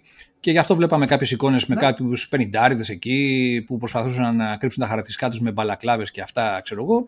Βλέπουμε και νεότερο κόσμο, όπως είπαμε, τους, ε, ε, με τα χαρακτηριστικά τους χιστομάτιδε εκεί από την, ε, κάποιες μονάδες εκεί που αποσυρθήκαν από το Χάργοβο. Ε, έχω ένα σχόλιο γι' αυτό. αυτό ναι, πάντως, το γενικό, πάντως το γενικό, ε, η γενική αίσθηση ήταν ότι δεν υπάρχει τόσο μεγάλη εθελοντική προσέλευση, με αποτέλεσμα, ενώ θα περιμέναν κάποιο μεγαλύτερο νούμερο να συγκεντρώσουν για να έχουν καλύτερο αποτέλεσμα, αυτό να έχει περιοριστεί γύρω στα 10 με 15.000 από ό,τι λένε θα είναι η δύναμη αυτής της στρατιάς, ήταν τουλάχιστον, και αν θυμάσαι, όταν εξελισσόταν ακόμα η επιχείρηση, η επίθεση στην Χερσόνα, είχαν ακουστεί, τότε βγήκαν και κάποια βίντεο, ότι ε, ετοιμάζουμε 1.300 Τσετσένους για να τους ρίξουν στη μάχη. Τώρα βγήκε ο ναι. Καντιόροφ πάλι και πέταγε κάτι, είπε εκεί πέρα για να αυτοπαρηγοριά πάλι ότι ε, πέταξε το εκπληκτικό ότι ε, οι Ρώσοι πολεμάνε με προσοχή για να μην σκοτώνουν και να μην έχουν περιττές απώλειες λέει και ξέρεις τώρα λες και τα ρωσικά Καλάσνικοφ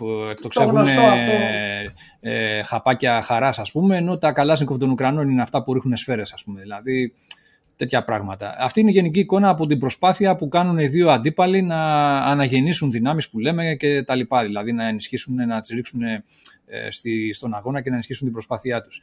Ε, τώρα θες να... Τώρα που είπες για επειδή, συγγνώμη, είπε για σχιστομάτιδες. Λοιπόν, είδα ένα χάρτη χτε με τις, ε, υπάρχει, δεν ξέρω, είναι από τους ανθρώπους λογικά που έχουν βρει τα στοιχεία τους στην Ουκρανία. Γιατί δεν νομίζω ότι οι Ρώσοι βγάλαν κάτι τέτοιο μόνο τους. Είναι οι απώλειες ανα, ανα, ανα, ανα, μέρος της Ρωσίας. Συγγνώμη, η Ρωσία είναι ομοσπονδία, ανα, αναομόσπονδο κράτος της Ρωσίας.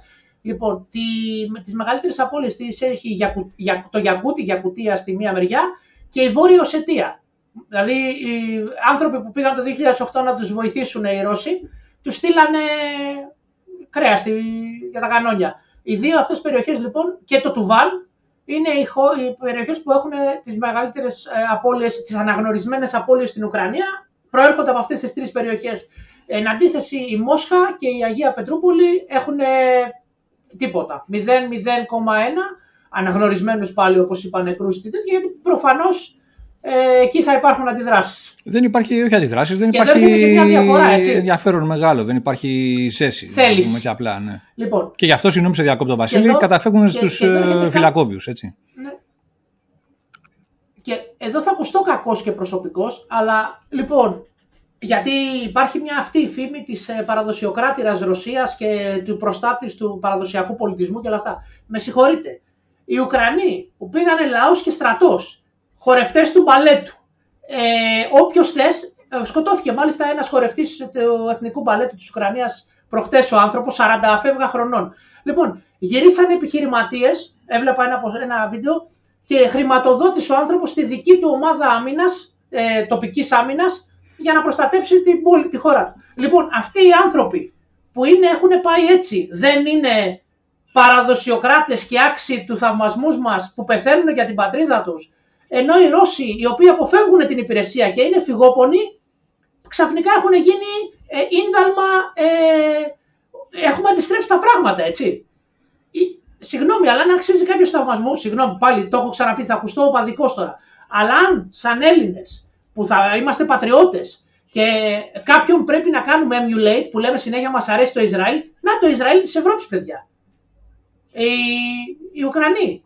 Λαός και στρατός έχουν πάει και είναι ένα. Ναι, αλλά θα σου και πούνε εδώ πέρα. και αιστείων. Ναι, αλλά θα σου πούνε τώρα εδώ πέρα ότι κάνεις λάθος, κύριε Βασίλη μας. Ε, με τον ΝΑΤΟ πολεμάει ο Ρώσο. Οι γνωστές ανοησίες τώρα. Δηλαδή δεν τους πιάνεις πουθενά τώρα. Δεν, Α, εντάξει, καταλαβαίνεις. Ναι, με τους τους 30.000 τους 30 ναι. που έχουν ε, μυστικά ναι. φύγει από... Καλά τα είδα και αυτά. Ε, σου κάνω λοιπόν, λοιπόν, πάσα τώρα για να συνεχίσουμε... Σου δίνω πάσα τώρα για να συνεχίσουμε σε αυτό που είπες για τη λοιπόν, δυτική βοήθεια υπάρχει, υπάρχει γεγονός ε, ότι υπάρχει μεγάλη ε, εθελοντές από όλο τον κόσμο. Έχουν καταλήξει Βραζιλιάνοι, Άγγλοι, Γάλλοι, Πορτογάλοι. Λοιπόν, Και ωραία, εγώ να δεχτώ, γιατί οι άνθρωποι αυτοί πληρώνονται με τα ίδια λεφτά που πληρώνει το Ουκρανό στρατιώτης. Το οποίο ήταν 2.000 ε, κάτι δολάρια, τώρα έχει πάει από το δεύτερο μήνα της εισβολής, νομίζω, έχει πάει στα 3.400 δολάρια. Παιδιά, για 3.400 δολάρια κάποιοι άνθρωποι κάποτε δεν πήγαιναν maritime. Τα θεωρούσαν λίγα. Ε, και θέλετε να μου πείτε ότι ο Αμερικάνος ή ο Άγγλος, ο οποίος έχει και τη μεγαλύτερη τεχνογνωσία, που αυτά τα λεφτά τα βρίσκει σπίτι του, γιατί ζω στην Αγγλία και ξέρω και τους μισθούς εδώ πέρα, θα πάει να τρώει πυροβολικό. Γιατί εντάξει, υπάρχει ο κίνδυνος να φας και πυροβολικό και καλύμπρ και ό,τι θες και να μην σε βρούνε ούτε να σε θάψουν. Θα πάει για 3 χιλιάρικα δολάρια, που στην Αγγλία αυτό είναι 2.500. Αυτό πρέπει να τα παίρνεις άμα είσαι security. Εντάξει, υπερβάλλω λίγο, αλλά σας δίνω μια εικόνα. Ε, λοιπόν, θα πάει να φάει πυροβολικό στο κεφάλι. Δηλαδή. Ε... είναι θελοντές οι άνθρωποι, υπάρχουν αρκετοί βετεράνοι. Ναι. Ε, κοίταξε, Βασίλη. Βρήκανε το δίκαιο αγώνα αρκετοί επειδή ακριβώ. Ναι. Όχι, συνέχισε το, καλά το λες. Επειδή αρκετοί έχουν. Επειδή το βλέπω λοιπόν και στα social media και επειδή ξέρω ανθρώπους και όλα αυτά, αρκετοί αισθάνθηκαν ένοχοι που συμμετείχαν ας πούμε, στο Ιράκ, όχι στο Αφγανιστάν, γιατί το Αφγανιστάν ήταν λίγο πιο δίκαιο. Έχουν, βρήκαν ένα δίκαιο αγώνα, θεωρούν ότι είναι δίκαιο η υπεράσπιση αυτού του κράτους, όπως πήγανε και με την εναντίον της ISIS πολύ. Είχαν πάει ακριβώς για τον ίδιο λόγο και πήγαν οι άνθρωποι να βοηθήσουν. Και τώρα τα 10 βίντεο, προφανώς ο Δυτικός όταν πάει, θα βγάλει το βίντεο του γιατί πάει να το κάνει για την κάβλα του, να το πω έτσι. Ενώ ο Ουκρανός δεν θα κάτσει να βγάλει 10.000 βίντεο, γι' αυτό έχουμε και πολλά βίντεο με αγγλικά. Λογικό μου ακούγεται. Λοιπόν, να μας λέτε τώρα, γιατί να μας λέτε και να μας λένε οι Ρώσοι κυρίως, οι οποίοι ε, μέχρι πριν ένα, χρόνο θα περνάγανε το ΝΑΤΟ και θα πηγαίνανε βελόνα μέχρι τη, τη Μαδρίτη, τώρα τους ενοχλούν 10 άτομα πεζικάρι, ας πούμε. Καλά και οι Ρώσοι. Συγγνώμη, αυτά είναι χαζομάρες. Ναι, εντάξει, και οι Ρώσοι οι ίδιοι λένε ναι. καταρχήν ότι εκεί πέρα δεν πολεμάει η Ρωσία. Πολεμάνε οι σύμμαχοι λένε. Δηλαδή αυτοχαρακτηρίζονται ναι, οι συμμαχικές ναι. δυνάμεις λένε. Έτσι. Δηλαδή δεν είναι οι Ρώσοι μόνο εκεί πέρα, είναι το, οι αποσχιστές, είναι οι Τσετσένοι, είναι οι Λευκορώσοι, δεν ξέρω τι έχουν εκεί πέρα μαζί τους κτλ. Και οι ίδιοι αυτό προσδιορίζονται ότι οι δυνάμεις αυτές είναι οι συμμαχικές δυνάμεις, δεν είναι οι ρωσικές. Άρα δηλαδή, ε, εσύ που λες ότι ε, έχω μαζί μου ένα ολόκληρο κόσμο, τέλος πάντων, συμμάχους και πολεμού. Ε, τι πρόβλημα έχεις εσύ τώρα, δηλαδή, αν πολεμάς ε, και μερικούς δυτικούς εκεί πέρα. Αλλά το θέμα δεν είναι οι δυτικοί, οι χίλιοι, πέντε χιλιάδες κτλ. Δεν ξέρω εγώ πόσοι είναι. Το θέμα είναι προφανώς ότι υπάρχει υποστήριξη σε υψηλό επίπεδο πολιτικό από ό,τι έχουμε πει και σε επίπεδο ε, ευκολιών στρατιωτικών με δορυφορικές ε, επικοινωνίες, ε, ε, δορυφορική επισκόπηση παρατήρηση, μετάδοση, μεταφορά πληροφοριών σε πραγματικό χρόνο. Όλα αυτά μεταφράζονται σε ε, βελτιωμένη τακτική, επιχειρησιακή και στρατηγική αντίληψη από την πλευρά των Ουκρανών για να καταφέρουν τα ανάλογα πλήγματα ε, στους ε, Ρώσους, σύμφωνα βέβαια με το πλωστάσιο, με τις δυνάμεις που έχουν, που είναι πολύ μικρότερες βέβαια. Έτσι. Ε, εδώ να μην ξεχνάμε βέβαια ότι και οι ίδιοι Αμερικανοί που βοηθούν και έχουν κατά μείζωνα λόγο ενισχύσει το πλωστάσιο των ε, Ουκρανών με οπλικά συστήματα. Έχουν θέσει κάποιους περιορισμούς ε, πολιτικής ε, φύσεως, ότι δεν μπορείς να σου δώσω εγώ ατάκμους, ας πούμε, για παράδειγμα, και να χτυπάς στόχους μέσα στο ρωσικό έδαφος. Ε, θέλω, στα θέλω για την άμυνά σου κτλ. Το οποίο, να σου πω, να σου πω, θεωρώ ότι αυτά κάποια θα γίνουν βαβά, γιατί χτυπήθηκε μια, έχουν χτυπηθεί κάποια διάφορα περίεργα στη Κρυμαία και επίσης έχουν χτυπηθεί και ένα, μια βάση αεροπορική, που όπου ξέχασα την πόλη τώρα, ε, στη γέφυρα του Κέρτς κοντά, στη Ρωσία φαντάσου μέσα, αλλά από εκείνη τη μεριά. Και χτυπήθηκε εκεί μια βάση η οποία υποτίθεται ότι ήταν των ε, ρωσικών ε, AVAX. Λοιπόν, δεν ξέρω ακόμη την καταστροφή που έγινε, αυτό έγινε προχτές. Ναι. Αλλά λένε ότι αυτή η βάση ήταν το σπίτι αυτών των αεροπλάνων. Το οποίο λογικά έγινε με κάποιο τέτοιο είδους πύραυλο. Νομίζω ότι η, πολιτική, η, μάλλον η στρατιωτική αναγκαιότητα, όπως λέγεται, θα δώσει λίγο τόπο στην πραγματικότητα, στα πολιτικά aspirations και θα σκάνει διάφορα αεροδρόμια και οι Ουκρανοί θα λένε δεν ήμασταν εμείς, κάποιος κάπνιζε, τα γνωστά ξέρεις. Δεν είναι πάντα. Γνωστέ αρνήσει, γιατί αλλιώς δεν γίνεται. Ναι, βέβαια δεν είναι πάντα όλα σε όπλα. Δεν μπορούμε να αποκλείσουμε κάποιες περιπτώσεις άλλου τύπου επιθέσεων. Αλλά εντάξει, αυτό δεν είναι το μείζον τώρα. Δηλαδή, εγώ προσωπικά έχω αμφιβολίες αν έχουν πάρει ατάκμουση, αν τους έχουν δώσει ακόμα. Νομίζω βγήκε μια ανακοίνωση ότι θα δώσουν, αν δεν κάνω λάθος τώρα, έτσι. Ε, το θέμα όμως είναι, yeah. Ναι. Βασιλεία, αυτό που είναι πιο έτσι, ενδιαφέρον να ε, δούμε είναι ότι επειδή ξαφνικά οι Ουκρανοί αντεπιτίθενται και έχουν κάποιες επιτυχίες στο πεδίο όσον αφορά ε, απελευθέρωση εδαφών κτλ.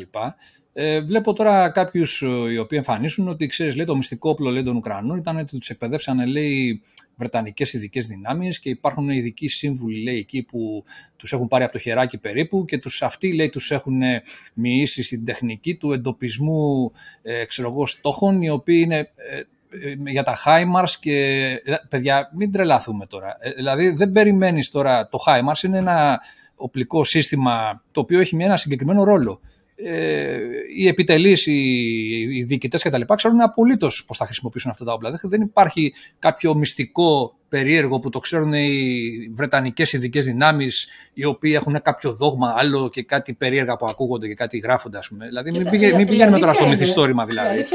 Μην πηγαίνουμε στο μυθιστόρημα, δηλαδή, ότι έτσι, αυτή είναι η εξήγηση ε, δηλαδή, οι, οι Άγγλοι είπαν στους Ουκρανούς πρέπει να πάρουμε ένα οπλικό σύστημα το οποίο το λέγεται HIMARS για να κάνουμε την τάδε συνδυασμένη. Δεν νομίζω. Αυτά τώρα είναι σενάρια, δεν ξέρω πώς βγαίνουν τώρα. Ότι το μυστικό είναι οι, οι αγγλικές ειδικές δυνάμεις. Οι αγγλικές ειδικές δυνάμεις είναι μια χαρά, είναι, είναι άριστες. Αλλά δεν είναι αυτές οι οποίες τώρα έχουν επέμβει εκεί πέρα και ε, αυτοί έχουν ανοίξει τα μάτια, για παράδειγμα, με τακτικές ειδικές, λέει, και οι επιχειρήσεις βάθους και κάτι μεγαλόσχημα έτσι, όροι και ορολογίες οι οποίες νομίζω ότι δεν υπάρχει τέτοιο πράγμα. Δηλαδή μην, μην παρασυρώμαστε και μπαίνουμε στις ταινίες τώρα, έτσι.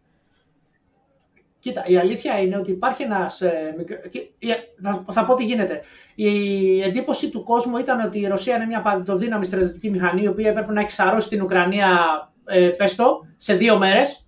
Αυτό δεν έγινε, προκάλεσε μια έκπληξη και όλοι ψάχνουν μια εξήγηση. Ε, υπάρχει δυστυχώς και μια διάχυση της ρωσικής προπαγάνδας περί των Ουκρανών, οι οποίοι οι Ρώσοι έχουν πάθει σοκ. Έτσι, δεν πιστεύουν ότι αυτούς που αποκαλούσαν χοχόλ και χαχόλ, το οποίο σημαίνει κάτι σαν βλάχος, βλάκας, ε, ηλίθιος, ε, τους κάνανε τέτοιο χουνέρι. Οπότε σου λέει δεν μπορεί να είναι αυτοί που είναι χαζοί, είναι κάποιοι άλλοι. Ε, και αυτό δυστυχώς, προσβάλλοντας και τους ανθρώπους οι οποίοι υπερασπίζονται το σπίτι τους, έχει περάσει και σε πολλές δυτικέ αφηγήσεις.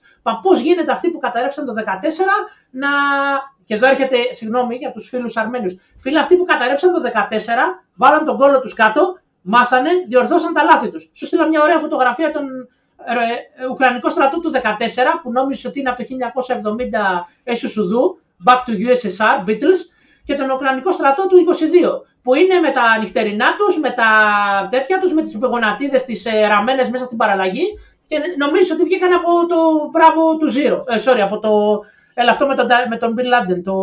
Ναι. Oh, Zero Dark 30, από το Zero Dark 30. Λοιπόν, μελετήσαν 8 χρόνια με δυτική βοήθεια. Εδώ να βάλω το άλλο plug.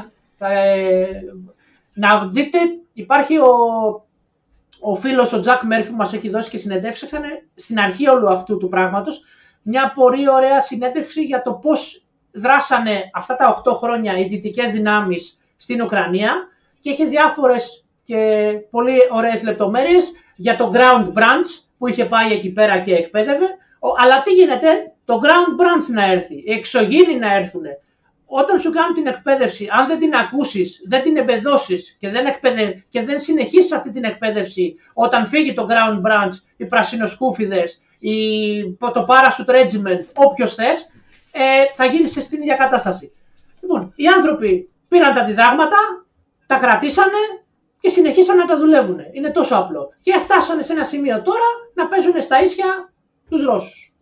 Ναι, απλώς δεν υπάρχει το σενάριο ότι αυτή τη στιγμή βρίσκονται δεν κάποιοι. Μαγική, δεν υπάρχει μαγική εξήγηση. Ναι, δεν υπάρχει αυτό το σενάριο ότι είναι κάποιοι, λέει, James Bond εκεί στην πρώτη γραμμή, οι οποίοι, ξέρω εγώ, Άγγλοι και αυτοί είναι που έχουν ε, καθοριστικό. Όχι, μπορεί να υπάρχουν κάποιοι σύμβουλοι ε, σε ανώτατο επίπεδο, δηλαδή να μπορούν να ε, ρωτάνε τους Ουκρανούς να τους ε, ενημερώνουν πείτε μας τι θέλετε ώστε να μεταφέρουμε εμείς στις κυβερνήσεις μας το τι υλικό, τι βοήθεια σε τεχνικό επίπεδο, σε υπηρεσιακό κτλ. μπορούμε να παράσχουμε. Ναι, αυτό εννοείται ότι υπάρχει γιατί ε, βοηθούν οι δυτικοί το, την Ουκρανία αλλά δεν είναι ότι, ξέρεις, ε, ναι, ότι έχουν μπει κάποιες ειδικές ομάδες εκεί και μας έχουν, αυτές έχουν κάνει τη διαφορά εκεί και το δόγμα των επιχειρήσεων βάθους και κάτι τέτοια πράγματα. Σενάρια δηλαδή που παραπέμπουν σε ταινίες κινηματογράφου. Δεν υπάρχει αυτό το πράγμα. Ε, εντάξει, οι Ουκρανοί είναι αυτοί που είναι με τα συν και τα πλήν τους, παλεύουν, αγωνίζονται όπως μπορούν κτλ. Λοιπόν, ε, τώρα από εκεί και πέρα επίσης για τη βοήθεια, να πούμε, μια που μιλάμε για τη δυτική βοήθεια, Βασίλη, το εξωφρενικό δηλαδή και για τους Ρώσους που ε, βλέπουν όλο αυτό το αποτέλεσμα είναι ότι μέχρι τώρα η βοήθεια που έχουν στείλει οι δυτικοί σε οπλικά συστήματα δεν είναι και τίποτα φοβερό από πλευράς αριθμών ε, να έχουν στείλει ξέρεις, εκεί εκατοντάδες άρματα μάχης, να τους έχουν δημιουργήσει ισχυρές τεθωρακισμένους σχηματισμούς ώστε να επιτεθούν και να κάνουν έτσι μεγάλους ελιγμούς και αποφασιστικό αποτέλεσμα. Τροχοφόρα, ε, κάποια επιστροφόρα με 113 βλέπουμε, υπάρχει γκρίνια και στα μέσα και από τους Ουκρανούς, βέβαια ότι δεν μας δίνουν. Α, α, να σου πω. Ναι, θέλω να πω δηλαδή ότι και αν, αν με αυτή τη βοήθεια του ΝΑΤΟ μέχρι τώρα των Δυτικών έχουν καταφέρει αυτό που έχουν καταφέρει τώρα οι, οι Ουκρανοί, φαντάσου δηλαδή να πέσει και πιο σοβαρή βοήθεια. Ε, τι θα γίνει. Βοήθεια. Άρα λοιπόν το αποτέλεσμα αυτό είναι ακόμα πιο αξιοθαύμαστο, αξιέπαινο, ας το πει ο καθένας όπως θέλει, ε, βάσει των δεδομένων αυτών. Δηλαδή κάποια τροχοφόρα τεθωρακισμένα, κάποια πυροβόλα ε, βέβαια ναι, τα οποία έχουν βοηθήσει πολύ γιατί όπως έχουμε πει από την πρώτη στιγμή το πυροβολικό είναι και έχει αναδειχθεί στο όπλο αποφασιστικής επιδράσεως στον αγώνα. Τα Χάιμαρ που είπαμε, ε, αλλά δεν είναι σε τίποτα τρελές ποσότητες, αριθμούς που έχουν ε, ανατρέψει εντελώς την ισορροπία δυνάμεων και άρα είναι εύλογο το αποτέλεσμα. Έτσι. Άλλο ένα λοιπόν αξιοπερίεργο, αξιοπαρατήρητο, αξιοσημείωτο ας πούμε, σε αυτόν τον πόλεμο, σε αυτή την επίθεση, σε αυτή τη φάση. Απλά, απλά οι άνθρωποι, όσο αφορά τα HIMARS τουλάχιστον και σε συνδυασμό φαντάζομαι με τις πληροφορίες που παρέχονται, έχουν κάνει αριστοτεχνική διαχείριση.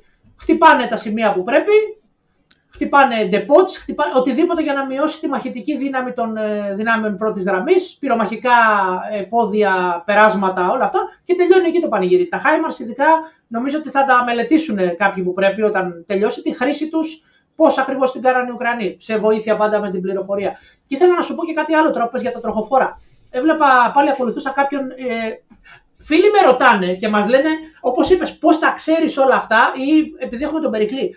Παιδιά, ζούμε στην εποχή της πληροφορίας. Υπάρχουν άνθρωποι στο Twitter που είναι στην πρώτη γραμμή και μόλις γυρίσουν πίσω, ποστάρουν τι πιάσανε, φωτογραφίες που ήταν. Οπότε ξέρεις σχεδόν σε, σε real time τι γίνεται πια σε, σε αυτόν τον πόλεμο. Και έτσι θα γίνει και στο μέλλον. Γιατί υπάρχει πια το οι πληροφορίε είναι συγκεκριμένες, δεν ξέρουμε αυτή η δικαιολογία που είπες πριν. Οπότε ας το αφήσουμε. Τέλος πάντων. Όχι, εδώ να κάνω μια παρατήρηση. Λοιπόν, ένας τύπος πιάσε. Α, ναι, συνέχισε. Ναι. ναι. Συνέχισε, συνέχισε. Λοιπόν, οπότε αυτός ο, αυτός ο φίλος έπιασε δύο BNB, πιάσανε δύο BNB 2 με το 30 και χαιρότανε γιατί λέει το 30 είναι φοβερό λέει, κάνει τρομερή δουλειά για μας. Και αναρωτιέμαι μήπως πρέπει να το φέρουμε εδώ, να του πούμε τι βλακίες λέει και να ότι δεν είναι BNB ένα με κανόνι. Ναι. Μα δεν ήξερε αυτός. Ναι. Τι λες εσύ; ναι. Ε, αυτά τα κάνεις τώρα μία προσπαθείς να δυναμητήσεις την ατμόσφαιρα εδώ πέρα με τις ανοησίες, τις κουταμάρες που ακούσαμε από, από επαΐοντες τέλος πάντων για τις κανονάρες ας πούμε του BNP και τα πολυβόλα του Μάρντερ ας πούμε έτσι, ναι. Αλλά δεν θα με παρασύρεις κύριε. Έτσι, τα πολυβόλα είναι της πλάκας. Ναι, δεν θα με παρασύρεις. Γενικά Βασίλη αυτό που μπορούμε να πούμε για την ε, βοήθεια των ε, δυτικών είναι ότι ε, υπάρχει, είναι ανοιχτές οι πληροφορίες, δηλαδή δημοσιοποιούνται ε, κάθε φορά από επίσημες κυβερνήσεις, το ΝΑΤΟ, ε, κατάλογοι, τι στέλνουμε, τι κάνουμε, ξέρεις, δηλαδή είναι τα πράγματα ε, σαφή, δεν υπάρχουν κλειστές κοινωνίες ή ε, ναι. όπως είναι στην Ανατολή, ας πούμε, που για κάποιους λόγους βέβαια ε, πολλές φορές δικαιολογημένα δεν αναφέρονται κάποια πράγματα, αλλά βγαίνουν. Δηλαδή η Αμερική έχει πει με τον Νί και με το Σίγμα τι υλικά έχω δώσει, τι υλικά συστήματα, τι αξία έχουν αυτά. Οι Γερμανοί το ίδιο. Οι... Και άλλες χώρες. Δηλαδή, εντάξει, μην κοιτάζουμε τώρα το δικό μας εδώ που έχουμε ε, κάποια πράγματα και νομίζουμε η αντιπολίτευση κάνει αντιπολίτευση για την αντιπολίτευση. Έτσι. Άρα λοιπόν τα πράγματα είναι σαφή. Η γιατί... δυτική βοήθεια είναι μια και... συγκεκριμένη βοήθεια. Έχει βοηθήσει σε έναν βαθμό να σταθούν στα πόδια τους, να να επανεξοπλιστούν κάποιες μονάδες εκεί λόγω της φθοράς που έχουν υποστεί οι Ουκρανοί. Σε επίπεδο ανώτερο, υψηλό επίπεδο υπάρχει μια συνεργασία, ναι, υπάρχει ροή πληροφοριών, υπάρχουν ευκολίες ε, κτλ. Ε, αλλά και απ' την άλλη δεν είναι ο, ξέρω αυτό που χαρακτηρίζουν υποτιμητικά μισθοφόρο, ας πούμε τον ξένο που πάει και πολεμάει εκεί με τους Ουκρανούς. Αυτός δεν είναι τώρα ότι κάνει την αποφασιστική ε, διαφορά στο πεδίο της μάχης επειδή θα πάει και θα συμβουλέψει επί τούτου κτλ. Μπορεί σε πάρα πολύ μικρή κλίμακα να παίζει κάτι τέτοιο. Αλλά όχι ότι αυτοί αλλάξαν όλο το σκηνικό ας πούμε ή το αλλάζουν. Ναι, μα, μα ναι, ακούς, ε, ακούς τη λέξη μισθοφόρος και με τον, με τον όρο το, ο οποίος χρησιμοποιείται, μάλλον με τον τόνο που χρησιμοποιείται και με την έννοια που προσπαθεί να αποδοθεί, είναι ότι έχει σκάσει κάποια Blackwater. Η Blackwater δεν υπάρχει πια, να το ξέρουμε αυτό. Λοιπόν, έχει σκάσει Blackwater με 30.000 κόσμο και στην ουσία οι Ουκρανοί πίνουν φραπέ και πολέμανε οι Δυτικοί. Ε, εντάξει, αυτό δεν γίνεται και είναι κακόβουλο απλά. Αλλά και επίσης, συγγνώμη, συγγνώμη, τώρα θα γίνω ακόμη πιο κακός. Οι Ρώσοι μας λένε ότι όλοι στη Δύση είμαστε, πες το, φυγόπονοι. Μαλθακοί. Ε, μα πιάνεται ο κόλος μας εύκολα και τέτοια. Παλθακοί και αυτοί βγάζουν διαφημίσεις που είναι σκληροί άντρες και καρ... σκληροί δυνατοί αντρούτσι και τα περνάνε όλα σβάρνα. Ε, τι πρόβλημα έχουν να πολεμήσουν τους ε, φλόρους δυτικούς οι αντρούτσι; Μα το εξηγήσουν αυτό οι, οι φίλοι Ρώσοι. Ναι. Ερχόμαστε λοιπόν σε ένα ερώτημα του τι μέλη γενέστε κατά κάποιον τρόπο. Δηλαδή, όπως είπαμε, η πρώτη φάση της επιθετικής επιστροφής των Ουκρανών ήταν, ε, εκδηλώθηκε στη Χερσόνα.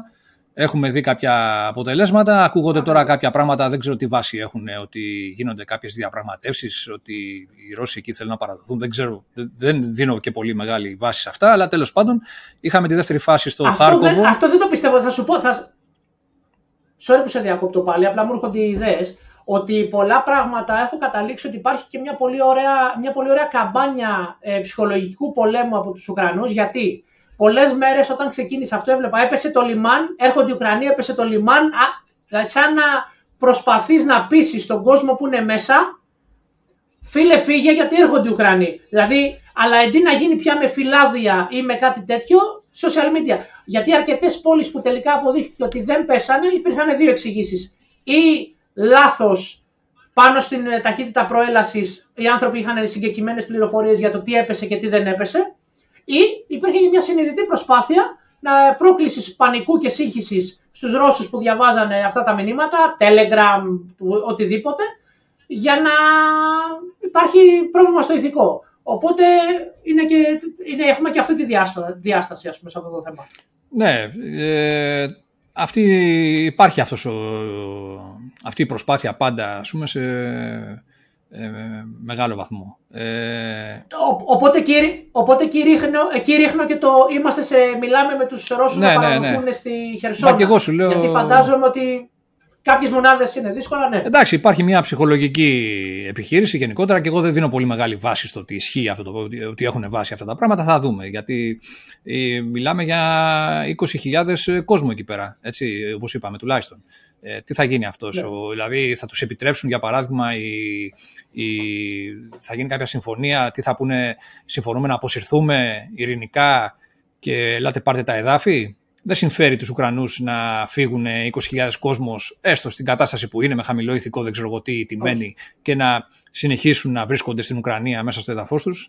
Το ιδανικό είναι να τους πιάσουν εχμαλώτους, έτσι. Κοίτα, να σου πω, Κοίτα, να σου πω την αλήθεια, ε, έχουμε τη, και, για, και για άλλους λόγους πολιτικούς. Αν υποθέσουμε ότι αυτό το, ε, αυτό, αυτό το χάσιμο εδαφών στη, στη, στο βόρειο μέτωπο έφερε κάποια αντιδράσει στη Ρωσία, όποιες, αυτές που ξέρουμε και αυτές που διαβάσαμε και το λέω ότι εγώ δεν το πολύ πιστεύω ότι έγινε κάποια απόπειρα γιατί νομίζω ότι... Λοιπόν, φαντάσου ότι η εικόνα θα είχε μια παρέλαση 10.000 ανθρώπων έτσι ως εχμαλώτους. Ε, μα εδώ βλέπεις ότι... Νομίζω ότι μόνο και μόνο για... Το έχουμε πει καθαρά, δεν υπάρχουν μεγάλες παραδόσεις δυνάμεων των uh, Ρώσων. Το βάλαν στα πόδια, την κοπανίσαν να το πούμε απλά. Γι' αυτό βλέπεις κάτι βιντεάκια τώρα των Ουκρανών, 10, 15, 5 από εδώ. Δεν υπάρχουν μεγάλες ναι. ε, παγιδεύσεις και καταστροφή έτσι μεγάλων συγκεντρώσεων δυνάμεων των ε, Ρώσων. Ε, άρα μένει ένα ερωτηματικό να δούμε τι θα γίνει με την περίπτωση λοιπόν της, ε, στη Χερσόνας. Εκεί πέρα οι Ουκρανοί δεν δείχνουν να πολυβιάζονται και νομίζω καλά κάνουν. Δηλαδή αν έχουν δημιουργήσει μια κατάσταση η οποία παγιώνεται εις βάρος του αντιπάλου ε, και δεν έχουν λένε, λόγο να ματώνουν ιδιαίτερα εκεί πέρα έτσι να επιδιώκουν κάτι να επιταχύνουν τα πράγματα ίσως.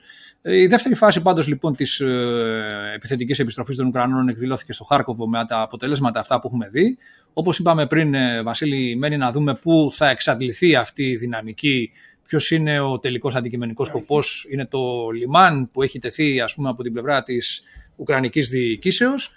Και από εκεί και πέρα να δούμε πώς θα συνεχιστεί ο αγώνας. Τι δυνάμεις μπορούν να μεταφέρουν ενισχύσεις οι Ρώσοι, ε, σε πολιτικό επίπεδο δεν υπάρχει μέχρι τώρα διάθεση για γενική επιστράτευση ή μερική επιστράτευση που θα μπορούσε να ε, ε, τροφοδοτήσει τις δυνάμεις στην Ουκρανία με αρκετό νέο αίμα που λέμε, νέο δυναμικό ε, εκεί για να βοηθήσει την κατάσταση. Ε, αν και εδώ πέρα υπάρχουν, έχω δει και σε, από ρωσικά κανάλια που ορισμένοι διοικητές μονάδων λένε ότι εντάξει, τι να τον κάνω τον περισσότερο κόσμο. Εγώ θέλω περισσότερα ε, εξειδικευμένα πράγματα. Δηλαδή θέλω μέσα για να μπορώ να εντοπίσω τον άλλον. Ναι. Ε, να μην με χτυπάει, να ξέρω τι κάνει, να μπορώ να το, το αποδώσω. Δεν χρειάζομαι παραπάνω πεζικό για παράδειγμα, να έχω ακόμα περισσότερο κόσμο δηλαδή, απαραίτητα. Είναι δηλαδή περισσότερο θέμα διαχείρισης ε, του προσωπικού σε συνδυασμό όμως με τα διαθέσιμα μέσα. Ναι, δηλαδή, αν έχω πολύ κόσμο, αλλά δεν έχω τα κατάλληλα μέσα, σου λέει ο άλλος, για να μπορέσω να έχω επιτήρηση, να ξέρω τι κάνει ο άλλος, να του καταστρέψω τις δυνάμεις όταν βρίσκονται σε φάση ε, συγκεντρώσεως, πριν ακόμα αναπτυχθούν για την επίδειξη. Ναι, να μπορώ να έχω τέτοια πράγματα, δεν έχω εικόνα και μου προκαλεί απώλειες ο άλλος έτσι χαλαρά κτλ. Αυτά είναι που προβληματίζουν τους διοικητές εκεί στο, στο πεδίο και όχι απαραίτητα οι, οι αριθμοί. Σίγουρα έχουν απώλειες υλικό, βλέπουμε, βλέπουμε φωτογραφίες από εγκατελειμμένα ε, άρματα, τεθρακισμένα, πυροβόλια κτλ. Αλλά περισσότερο βέβαια ενδιαφέρει ο, το ανθρώπινο δυναμικό, νομίζω. Και, και σε δύο περιπτώσεις. Έρχεται πάλι και, και εδώ έρχεται πάλι και η άλλη, ε, το άλλο επιχείρημα που ακούμε, μάλλον, το οποίο το αναφέρω ότι δεν χρησιμοποιεί, κόσμο, δεν χρησιμοποιεί όλη της δύναμη η Ρωσία γιατί δεν έχουν κάνει επιστράτευση και έχουν εκατομμύρια. Εκεί είμαι σε φάση ωραία. Για να στείλεις εκατομμύρια κόσμο πρέπει να έχεις υλικά και εξοπλισμό για εκατομμύρια κόσμο. Τη φέκια, όλα αυτά. Δηλαδή δεν είναι απλό, απλό όπως κάποιος. Άντε κάνουμε επιστράτευση και φέρνουμε κορμιά. Τι αποτελεσματικότητα θα έχουν αυτά τα κορμιά; Ναι, ναι. Δηλαδή, γενικότερα το θέμα είναι μάλλον. Γενικότερα το θέμα είναι ότι δεν, δεν, επειδή μάλλον καταλαβαίνουν και οι ίδιοι οι Ρώσοι ότι αν ε, γίνει στον έναν ή τον άλλο βαθμό επιστράτευση θα υπάρχουν φαινόμενα λιποταξιών, αποφυγής, πες το όπως θες κτλ. Τα, τα οποία από ένα σημείο και μετά δεν θα μπορούν να αποκρυφτούν κιόλας. Γιατί όταν ε, μια ολόκληρη κοινωνία σε μια πόλη, σε ένα χωριό, ξέρουν όλοι ότι λέω εγώ οι επιστρατευτέ αρνούνται να παρουσιαστούν κτλ. Όλα αυτά δημιουργούν εσωτερικό ζήτημα και αναστάτωση και δεν ξέρεις το τελικό που μπορεί να καταλήξει αυτό το πράγμα. Δεύτερο είναι αυτό που ανέφερες και εσύ ότι ε, τι ακριβώς θα τους εξοπλίσουμε, αν υπάρχει όλη αυτή η δυνατότητα κτλ. Πολλοί αμφισβητούν ότι υπάρχει αυτή η δυνατότητα. Ε, τέλος πάντων, οπότε ε, έχει ένα νόημα η ε, επιλεκτική προσπάθεια που κάνουν οι Ρώσοι για στρατολόγηση έστω με τα οικονομικά κίνητρα που υπάρχουν ας πούμε εθελοντών. Βέβαια, όταν καταλήγεις σε φυλακόβιους, ας πούμε, για να μπορείς να τραβήξεις ε, αξιόλογο δυναμικό από εκεί, καταλαβαίνεις ότι έχουμε αρχίσει και υπάρχουν κάποια όρια, γιατί ε, διανύουμε τον έκτο μήνα και πάμε στον έβδομο ας πούμε, αυτού του πολέμου. Δεν ε, νομίζω ότι ε, μπορούμε να πούμε κάτι άλλο. Τώρα, το θέμα είναι αν μπορούμε να κάνουμε τώρα μια συζήτηση, Βασίλη, αν θες λίγο έτσι για να κλείσουμε σιγά-σιγά, τι μπορεί να γίνει από πλευράς ε, περισσότερων των Ουκρανών που βρίσκουν αυτή τη στιγμή, φαίνεται να έχουν την πρωτοβουλία κινήσεων. Για παράδειγμα, Τώρα, όπως είπαμε, έχουν ε, συμπτυχθεί ρωσικές δυνάμεις ε, ανατολικός του ποταμού Οσκόλ. Ε, κάτω στη, πιο κάτω στο Ντομπάς τα πράγματα παραμένουν ε, ε, σταθερά δηλαδή και έχουν κολλήσει του Μπαχμούτ, έτσι δεν είναι; Ε, δηλαδή δεν έχουν καταφέρει να το ναι, εκπορθήσουν, ναι. το πούμε έτσι. Ε, το νότιο μέτωπο παρουσιάζεται γενικότερα έτσι σταθερό και στη Χερσόνα έχουμε την κατάσταση που έχουμε.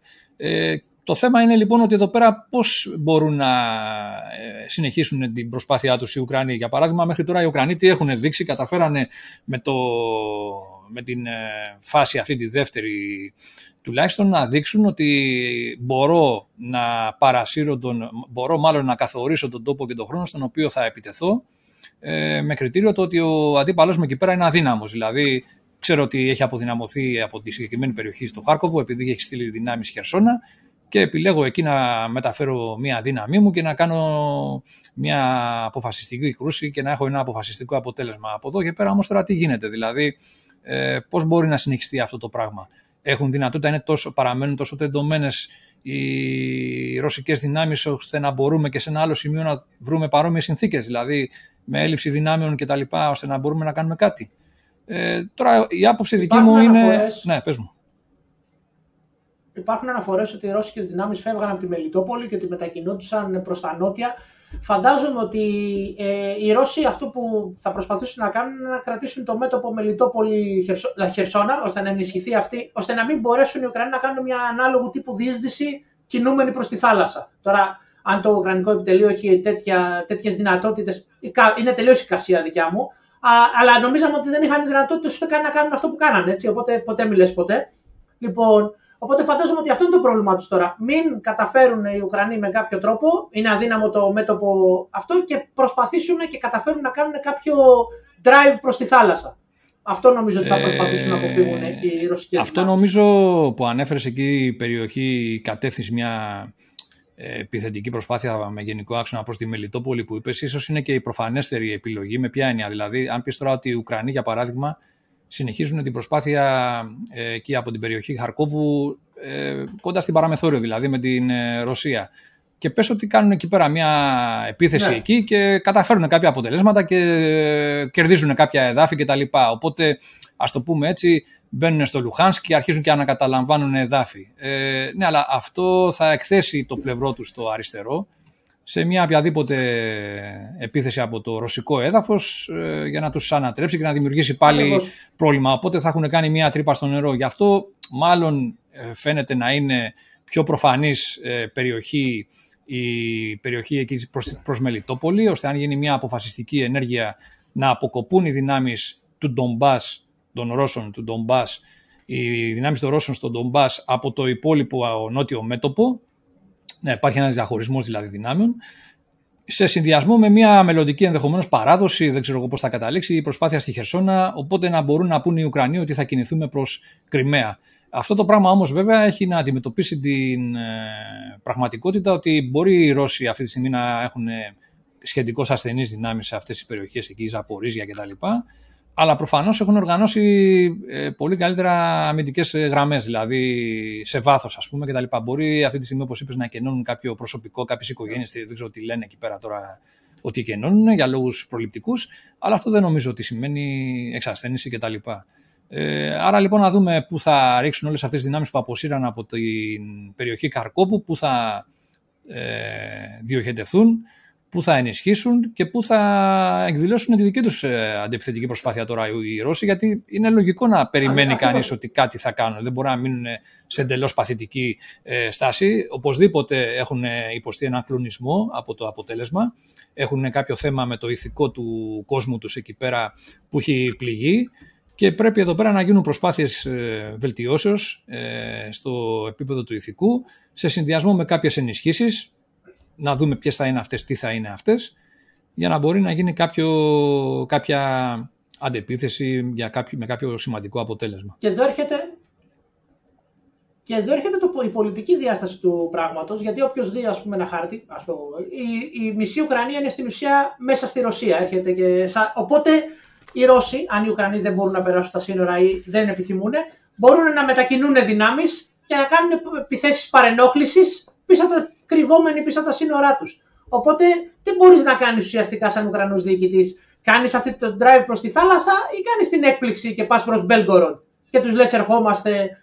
Και στην ουσία, κατάλαβες, ώστε να πιέσεις πολιτικά την κατάσταση. Γιατί το χάσιμο μια, ή οι μάχες κοντά σε μια ρωσική πόλη νομίζω ότι θα είναι ένα μεγάλο σοκ για τη ρωσική κοινωνία.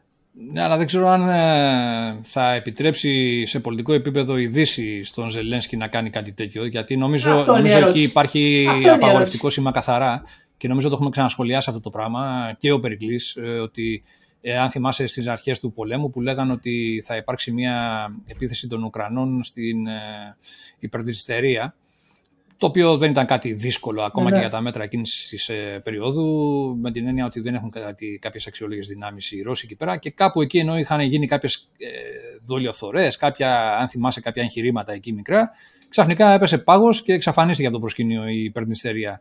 Εκεί λοιπόν, όπως έχει πει και ο Περικλής, προφανώς υπάρχει Αμερικανικός δάχτυλος και έχει πει: Παιδιά, δεν πάμε εκεί πέρα γιατί είναι ρωσικό το έδαφος, δεν ξέρω εγώ τι κτλ. Ναι.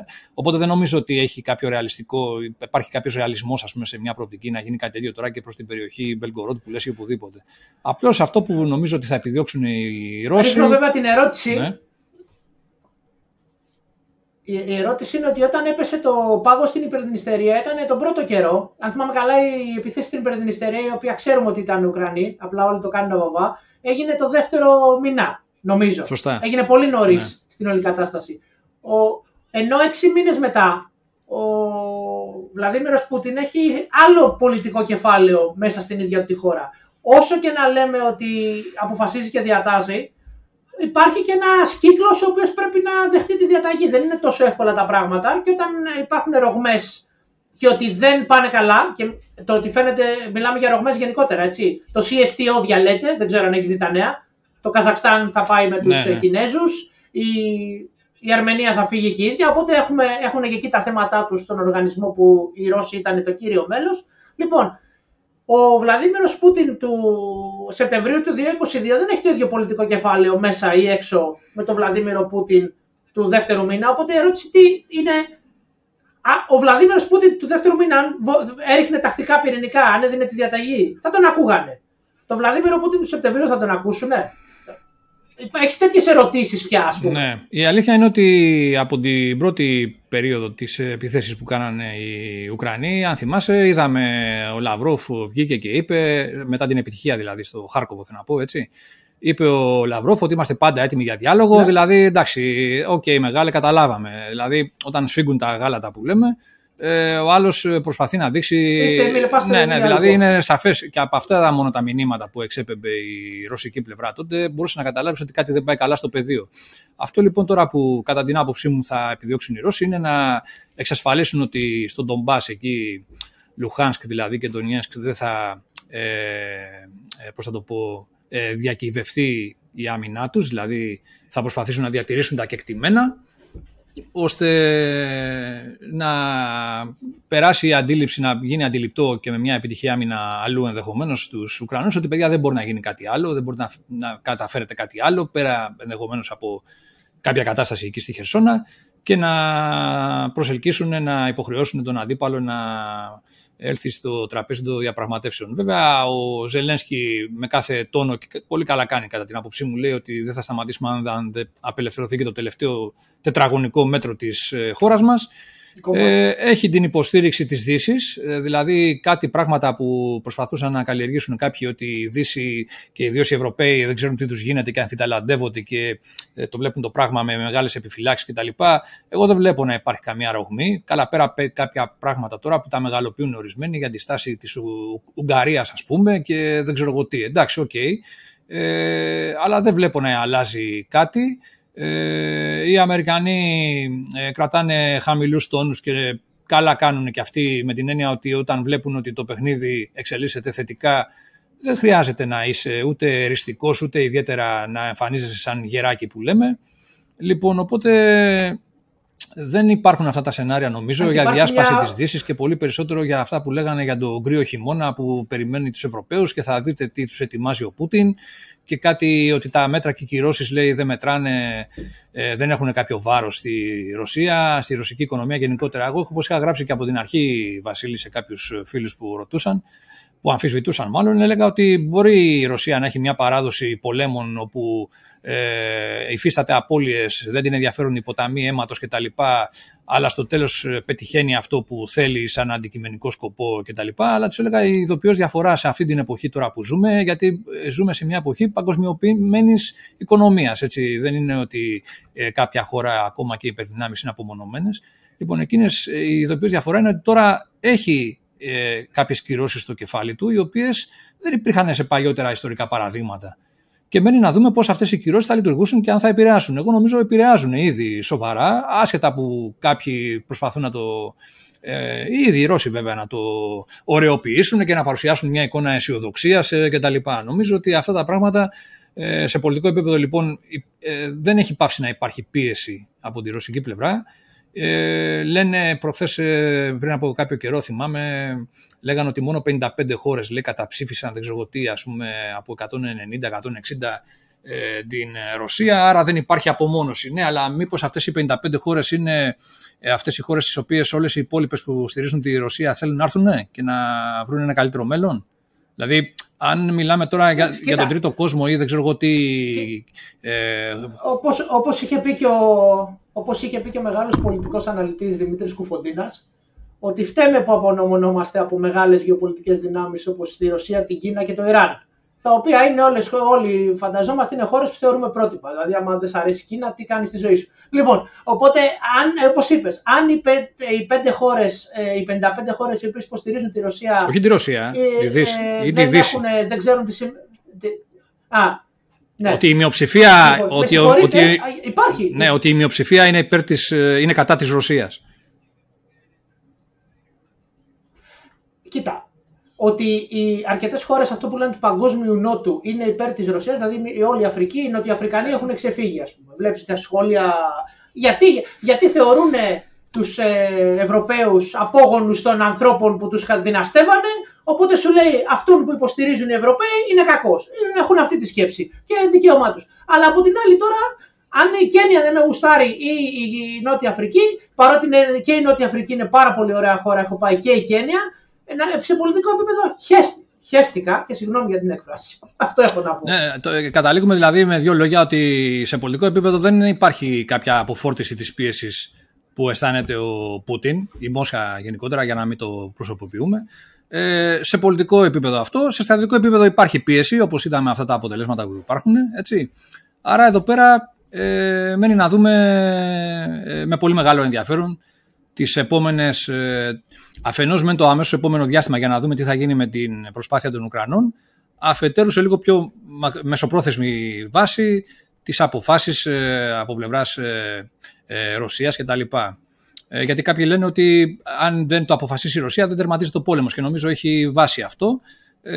Άρα λοιπόν μένει ακόμα να δούμε τι θα γίνει. Υπάρχει ακόμα ανοιχτό παιχνίδι που λέμε και πλην εντυπωσιακής ανατροπής, είτε από την πλευρά των Ουκρανών είτε από την πλευρά των Ρώσων, πριν θεαματικής ανατροπής, ε, δεν νομίζω ότι τελειώνει ε, σύντομα αυτή η περιπέτεια που έχει κοστίσει δυστυχώς ε, τόσες χιλιάδες ε, απώλειες ε, ζωών και από τις δύο πλευρές.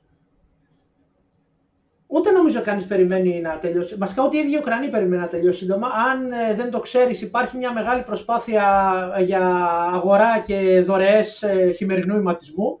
Αρκετές χώρες της ε, Βορείου Ευρώπης, Φιλανδίες, Δανίες, που έχουν προφανώς παράδοση σε αυτά τα πράγματα, έχουν στείλει δωρεές. Αλλά υπάρχει και στο Amazon ένα drive να αγοράσεις πράγματα για Ουκρανούς στρατιώτες, χειμερινό αιματισμό και όλα αυτά. Οπότε τέλος πάντων υπάρχει. Εδώ έρχεται πάλι το εκτός από τη δυτική βοήθεια, υπάρχει και μια μεγάλη ε, βοήθεια από crowdfunding ουσιαστικά. Είναι ένας πόλεμος που γίνεται crowdfunded σε αρκετά πράγματα. Αγοράζουν θερμικά, αγοράζουν νυχτερινές, τα πάντα. Εντυπωσιακό θα έλεγα, που δείχνει πόσο ένα καλό PR campaign και να είσαι συμπαθή, γιατί οι Ουκρανοί στα social media, παιδιά, δεν ξέρω ποιος το τρέχει, θα πρέπει να τους προσλάβουν σε πολύ μεγάλες εταιρείες μετά.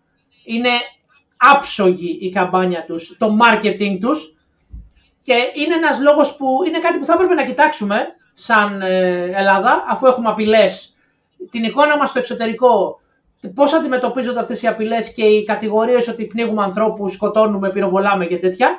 Γιατί αν το έρθει η στιγμή, θα είναι καλό να έχουμε το μισό πλανήτη πίσω μας.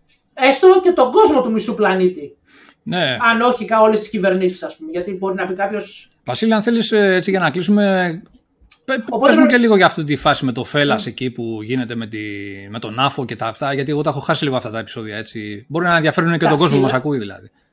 Τα σκυλάκια του Άφο. Ναι, γιατί δεν έχω ιδέα. Τι, για λοιπόν, θα βάλω το άρθρο πάλι κάτω του πολιτικό που έχει γράψει. Λοιπόν, ε, υπήρχε ένας ε, άνθρωπος Πολωνός, έχει το όνομα στο Twitter Κάμα Καμίλα, ο οποίος έφτιαχνε ε, ε, στρατιωτάκια ας πούμε με Σιμπαΐνου, το γνωστό σκυλάκι που έχει γίνει μιμ, το μιμίδιο με το Σιμπαΐνου.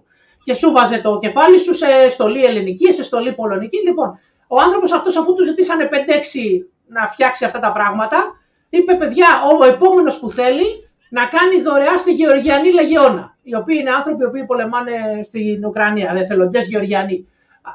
Μέχρι αυτή τη στιγμή που μιλάμε έχουν μαζέψει 300 χιλιάρικα για υλικά, πλάκε, θερμικά, τα πάντα όλα έχουν αγοραστεί στους ανθρώπους της ε, Γεωργιανής Λεγεώνας. Ε, το ΝΑΦΟ είναι χιλιάδες μέλη μέσα από αυτών των δωρεών ε, που έχουν κάνει και το οποίο στην ουσία τι γίνεται τώρα, το ΝΑΦΟ σημαίνει North Atlantic Fellas Association, το σύμφωνο των, από τα φιλαράκια Fellas. Είναι φίλοι, είναι τύπε, είναι μια τέτοια έκφραση στα αγγλικά το Φέλα. Λοιπόν, και ο σκοπός τώρα όλων αυτών των χιλιάδων ημίτρελων, οι οποίοι δεν έχουν τίποτα άλλο να κάνουν προφανώς, είναι να πηγαίνουν κάτω από τα πώ της ρωσικής προπαγάνδας, είτε δυτικών είτε των επίσημων μέσων, και να προβάλλουν αντεπιχειρήματα. Οι Ρώσοι έχουν, μάλιστα το Russia Today έγραψε ολόκληρο άρθρο ότι αυτό είναι από το Langley, γιατί η ατάκα, η ατάκα είναι, βάζουν αρκετοί άνθρωποι στα προφίλ τους, είμαι στο Langley ή δεν είμαι στο Langley, γιατί το αστείο είναι ότι δεν υπάρχει CIA, οπότε δεν μπορεί να μας έχει χρηματοδοτήσει CIA, ναι. γιατί δεν υπάρχει CIA. Λοιπόν, είναι ένα πολύ ωραίο παράδειγμα του πώς ε, οργανικά σε μια εποχή πληροφορίας μέσα στο social media, στην ουσία είναι μια online αντίσταση. Αν μπορούμε να το ονομάσουμε έτσι, με πολύ loose χαρακτηριστικά, προφανώς δεν πεθαίνει κανείς, έτσι είναι online. Αλλά μπορούμε να το ονομάσουμε ως ένα online κίνημα αντιστάσεως υπέρ της Ουκρανίας. Ε, και ε, θα βάλω όπως είπα το link, είναι πραγματικά πολύ ενδιαφέρον. Φαντάζομαι ότι μετά από την... Α, να σου πω να γελάσεις τώρα. Επίσημοι αξιωματούχοι του ΝΑΤΟ υιοθετούν το ανθρωπάκι, Μάλιστα προχτές ήταν ο αξιωματικός ε, επικοινωνιών του, του ΝΑΤΟ της Βαλτικής, του κομματιού της Βαλτικής, ένας ε, Πολωνός ε, συνταγματάρχης, ο οποίος ε, είχαμε και μια διάδραση επειδή είχα σχολιάσει στο tweet του και όλα αυτά.